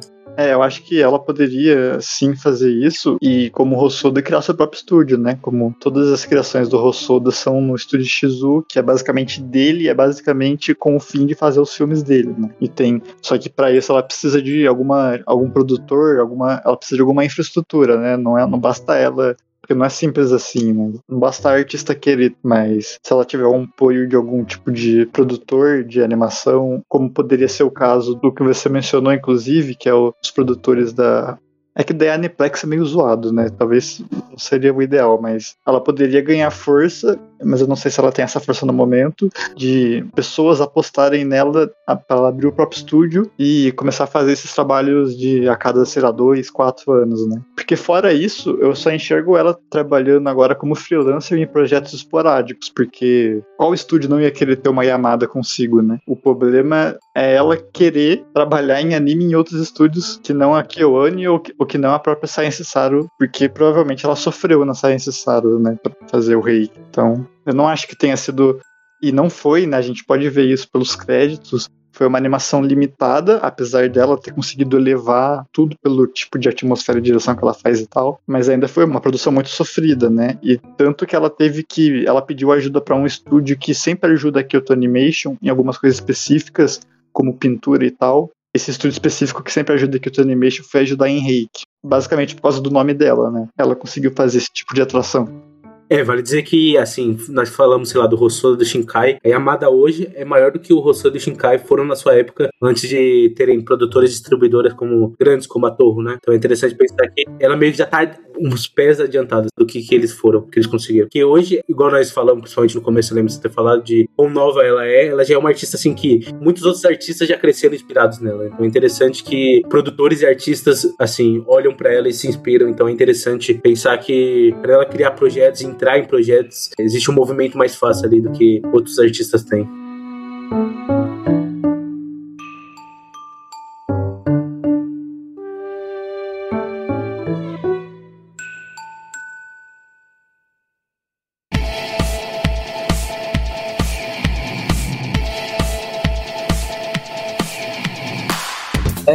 Não foi tão divertido assim quanto eu achei que seria estudar a Yamada pra fazer isso aqui, mas eu gosto dela. Eu quero muito continuar vendo os trabalhos dela, porque ela tem um pensamento muito interessante, ela tem uma linguagem muito boa, diversa e que consegue comunicar muito. Isso é o importante. A linguagem eu identifico, eu gosto. Seja lá o que ela faça, eu estarei vendo, apesar de não ter gostado tanto assim da maioria das histórias que ela já fez até agora. Gostei muito de Koe, gostei muito de Liz, não gostei muito do resto. A minha opinião, eu acho que é um pouco parecida com a do Léo. Tipo, óbvio, a minha Yamada não é a minha diretora favorita de todos os tempos, obviamente que não. Mas a maioria das obras que ela fez eu gosto. E mesmo eu tendo as minhas concessões com Lee, é inegável que ela é uma diretora muito talentosa. É inegável que ela consegue ter uma estética própria e que ela consegue ter uma naturalidade muito bem-vinda no que diz respeito a adaptações. Então, ainda como o Léo falou, sabe, sempre que ela lançar uma obra nova, eu vou tentar acompanhar e eu torço muito para que ela continue aprimorando e se tornando cada vez mais uma profissional melhor e mais ousada e mais talentosa, sabe, do que ela já é, pois com certeza o que ela já mostrou aqui já prova de que ela tem muito potencial para ir muito mais além e é isso, sabe, com certeza ela é uma diretora bastante admirável que merece respeito dentro da indústria. Sim, eu gosto muito da Yamada, pra mim ela é minha diretora favorita e eu acho que é a mais talentosa em atividade hoje da indústria e eu realmente acho que Liz pra mim ainda é uma obra que me marcou muito, assim, que fala diretamente muito comigo e as obras da Yamada falam muito diretamente comigo e ela criou algumas das obras mais delicadas e a coisa de ser cuidadosamente observadas que eu já vi em todo o meio, assim, então eu sinto que ela inspirou uma curiosidade artística muito grande em mim e eu fico muito feliz que ela tá conseguindo seguir em frente e explorar os picos, né, do que ela, das inspirações. Pra mim, Reiki aponta pro caminho muito bom pra Yamada, muito bom pras influências que ela pode ainda trazer, o que ela ainda tem a dizer, né, eu sinto que a Yamada ainda tem muito a dizer e mal posso esperar pra ouvir o que ela tem a dizer ainda. Então, esse podcast, quando eu idealizei ele, foi uma tentativa de não só falar sobre a Yamada e toda a genialidade dela que a gente tentou ilustrar um pouco aqui, já que ela não é muito comentada, apesar de que ela é já uma das principais diretoras de anime e de cinema no Japão, até uma das mais tradicionais, a gente pode colocar assim. E ainda que todo mundo que assiste anime, como eu já falei antes, perceba que nos seus animes tem alguma coisa diferente, alguma coisa especial que você não vê por aí. Então, eu acho que apresentar isso era o objetivo e eu acho que talvez a gente tenha alcançado isso ao menos um pouco, né? De despertar minimamente a curiosidade sobre a Yamada. E também sobre Heike Monogatari. Meu segundo objetivo com esse podcast era vender a obra, porque eu vi que muita gente não assistiu o anime achando que precisava ler o livro, original, essa é uma das preocupações que eu vi e que a gente falou aqui, que é plenamente possível você falar de Heike Monogatari sobre o viés da própria animação sem precisar se prender à história original. Eu vi que muita gente se afastou, principalmente por também ser uma história de época, né, uma história histórica, o que também eu acho que você não precisa se apegar a isso, porque a Yamada consegue elevar qualquer tipo de obra e a gente falou sobre isso aqui. E também, por último, porque como o anime estreou praticamente 2 semanas depois do anúncio, ele alcançou muita pouca gente. Então eu acho que é importante falar sobre Heike Monogatari e sobre a Yamada, e como as duas coisas se conversam, como Heike Monogatari é tão importante para ela e como a gente consegue tirar muito sobre o papel dela de carreira e como artista com Heike Monogatari. E por fim, eu também digo que ela é uma das minhas diretoras favoritas. Eu também acho que já ficou claro que, como eu acho que o que ela faz a gente não consegue ver em anime, ela tem um poder de atmosfera, um poder muito especial que consegue me tocar bastante. Ela é movida à sutileza e eu acho que esse tipo de sutileza em anime deveria ser mais apreciado. Então eu espero que a gente tenha conseguido cumprir algum desses objetivos que eu falei, pelo menos em parte, para instigar a curiosidade e tudo mais. Então quem estiver ouvindo, eu espero que você agora esteja um pouquinho mais curioso sobre Heike Monogatari, sobre a própria Yamada, porque provavelmente você já assistiu alguma coisa dela e não se tocou. Se você gosta de Moi, por exemplo, muito provavelmente o otaku já assistiu K-On, percebeu que tinha alguma coisa diferente lá, mas não soube dizer o que, né? Então é isso. E se você chegou até aqui, por favor, não esqueça de seguir a gente na plataforma que você estiver ouvindo no nosso podcast e também divulgá-lo, compartilhá-lo para todo mundo aí que você conhece. Você também pode mandar um e-mail pra gente em hgsanime@gmail.com e, além do mais, você pode contribuir com o nosso projeto para que a gente continue fazendo podcasts, continue com o site e até aumente a nossa quantidade de programas gravados por mês, contribuindo com a gente no nosso PicPay, que é hgsanime, ou nos ajudando por Pix no hgsanime@gmail.com, que é essa nossa chave. Esse foi mais um programa do HGS Anime Podcast. Obrigado e até a próxima.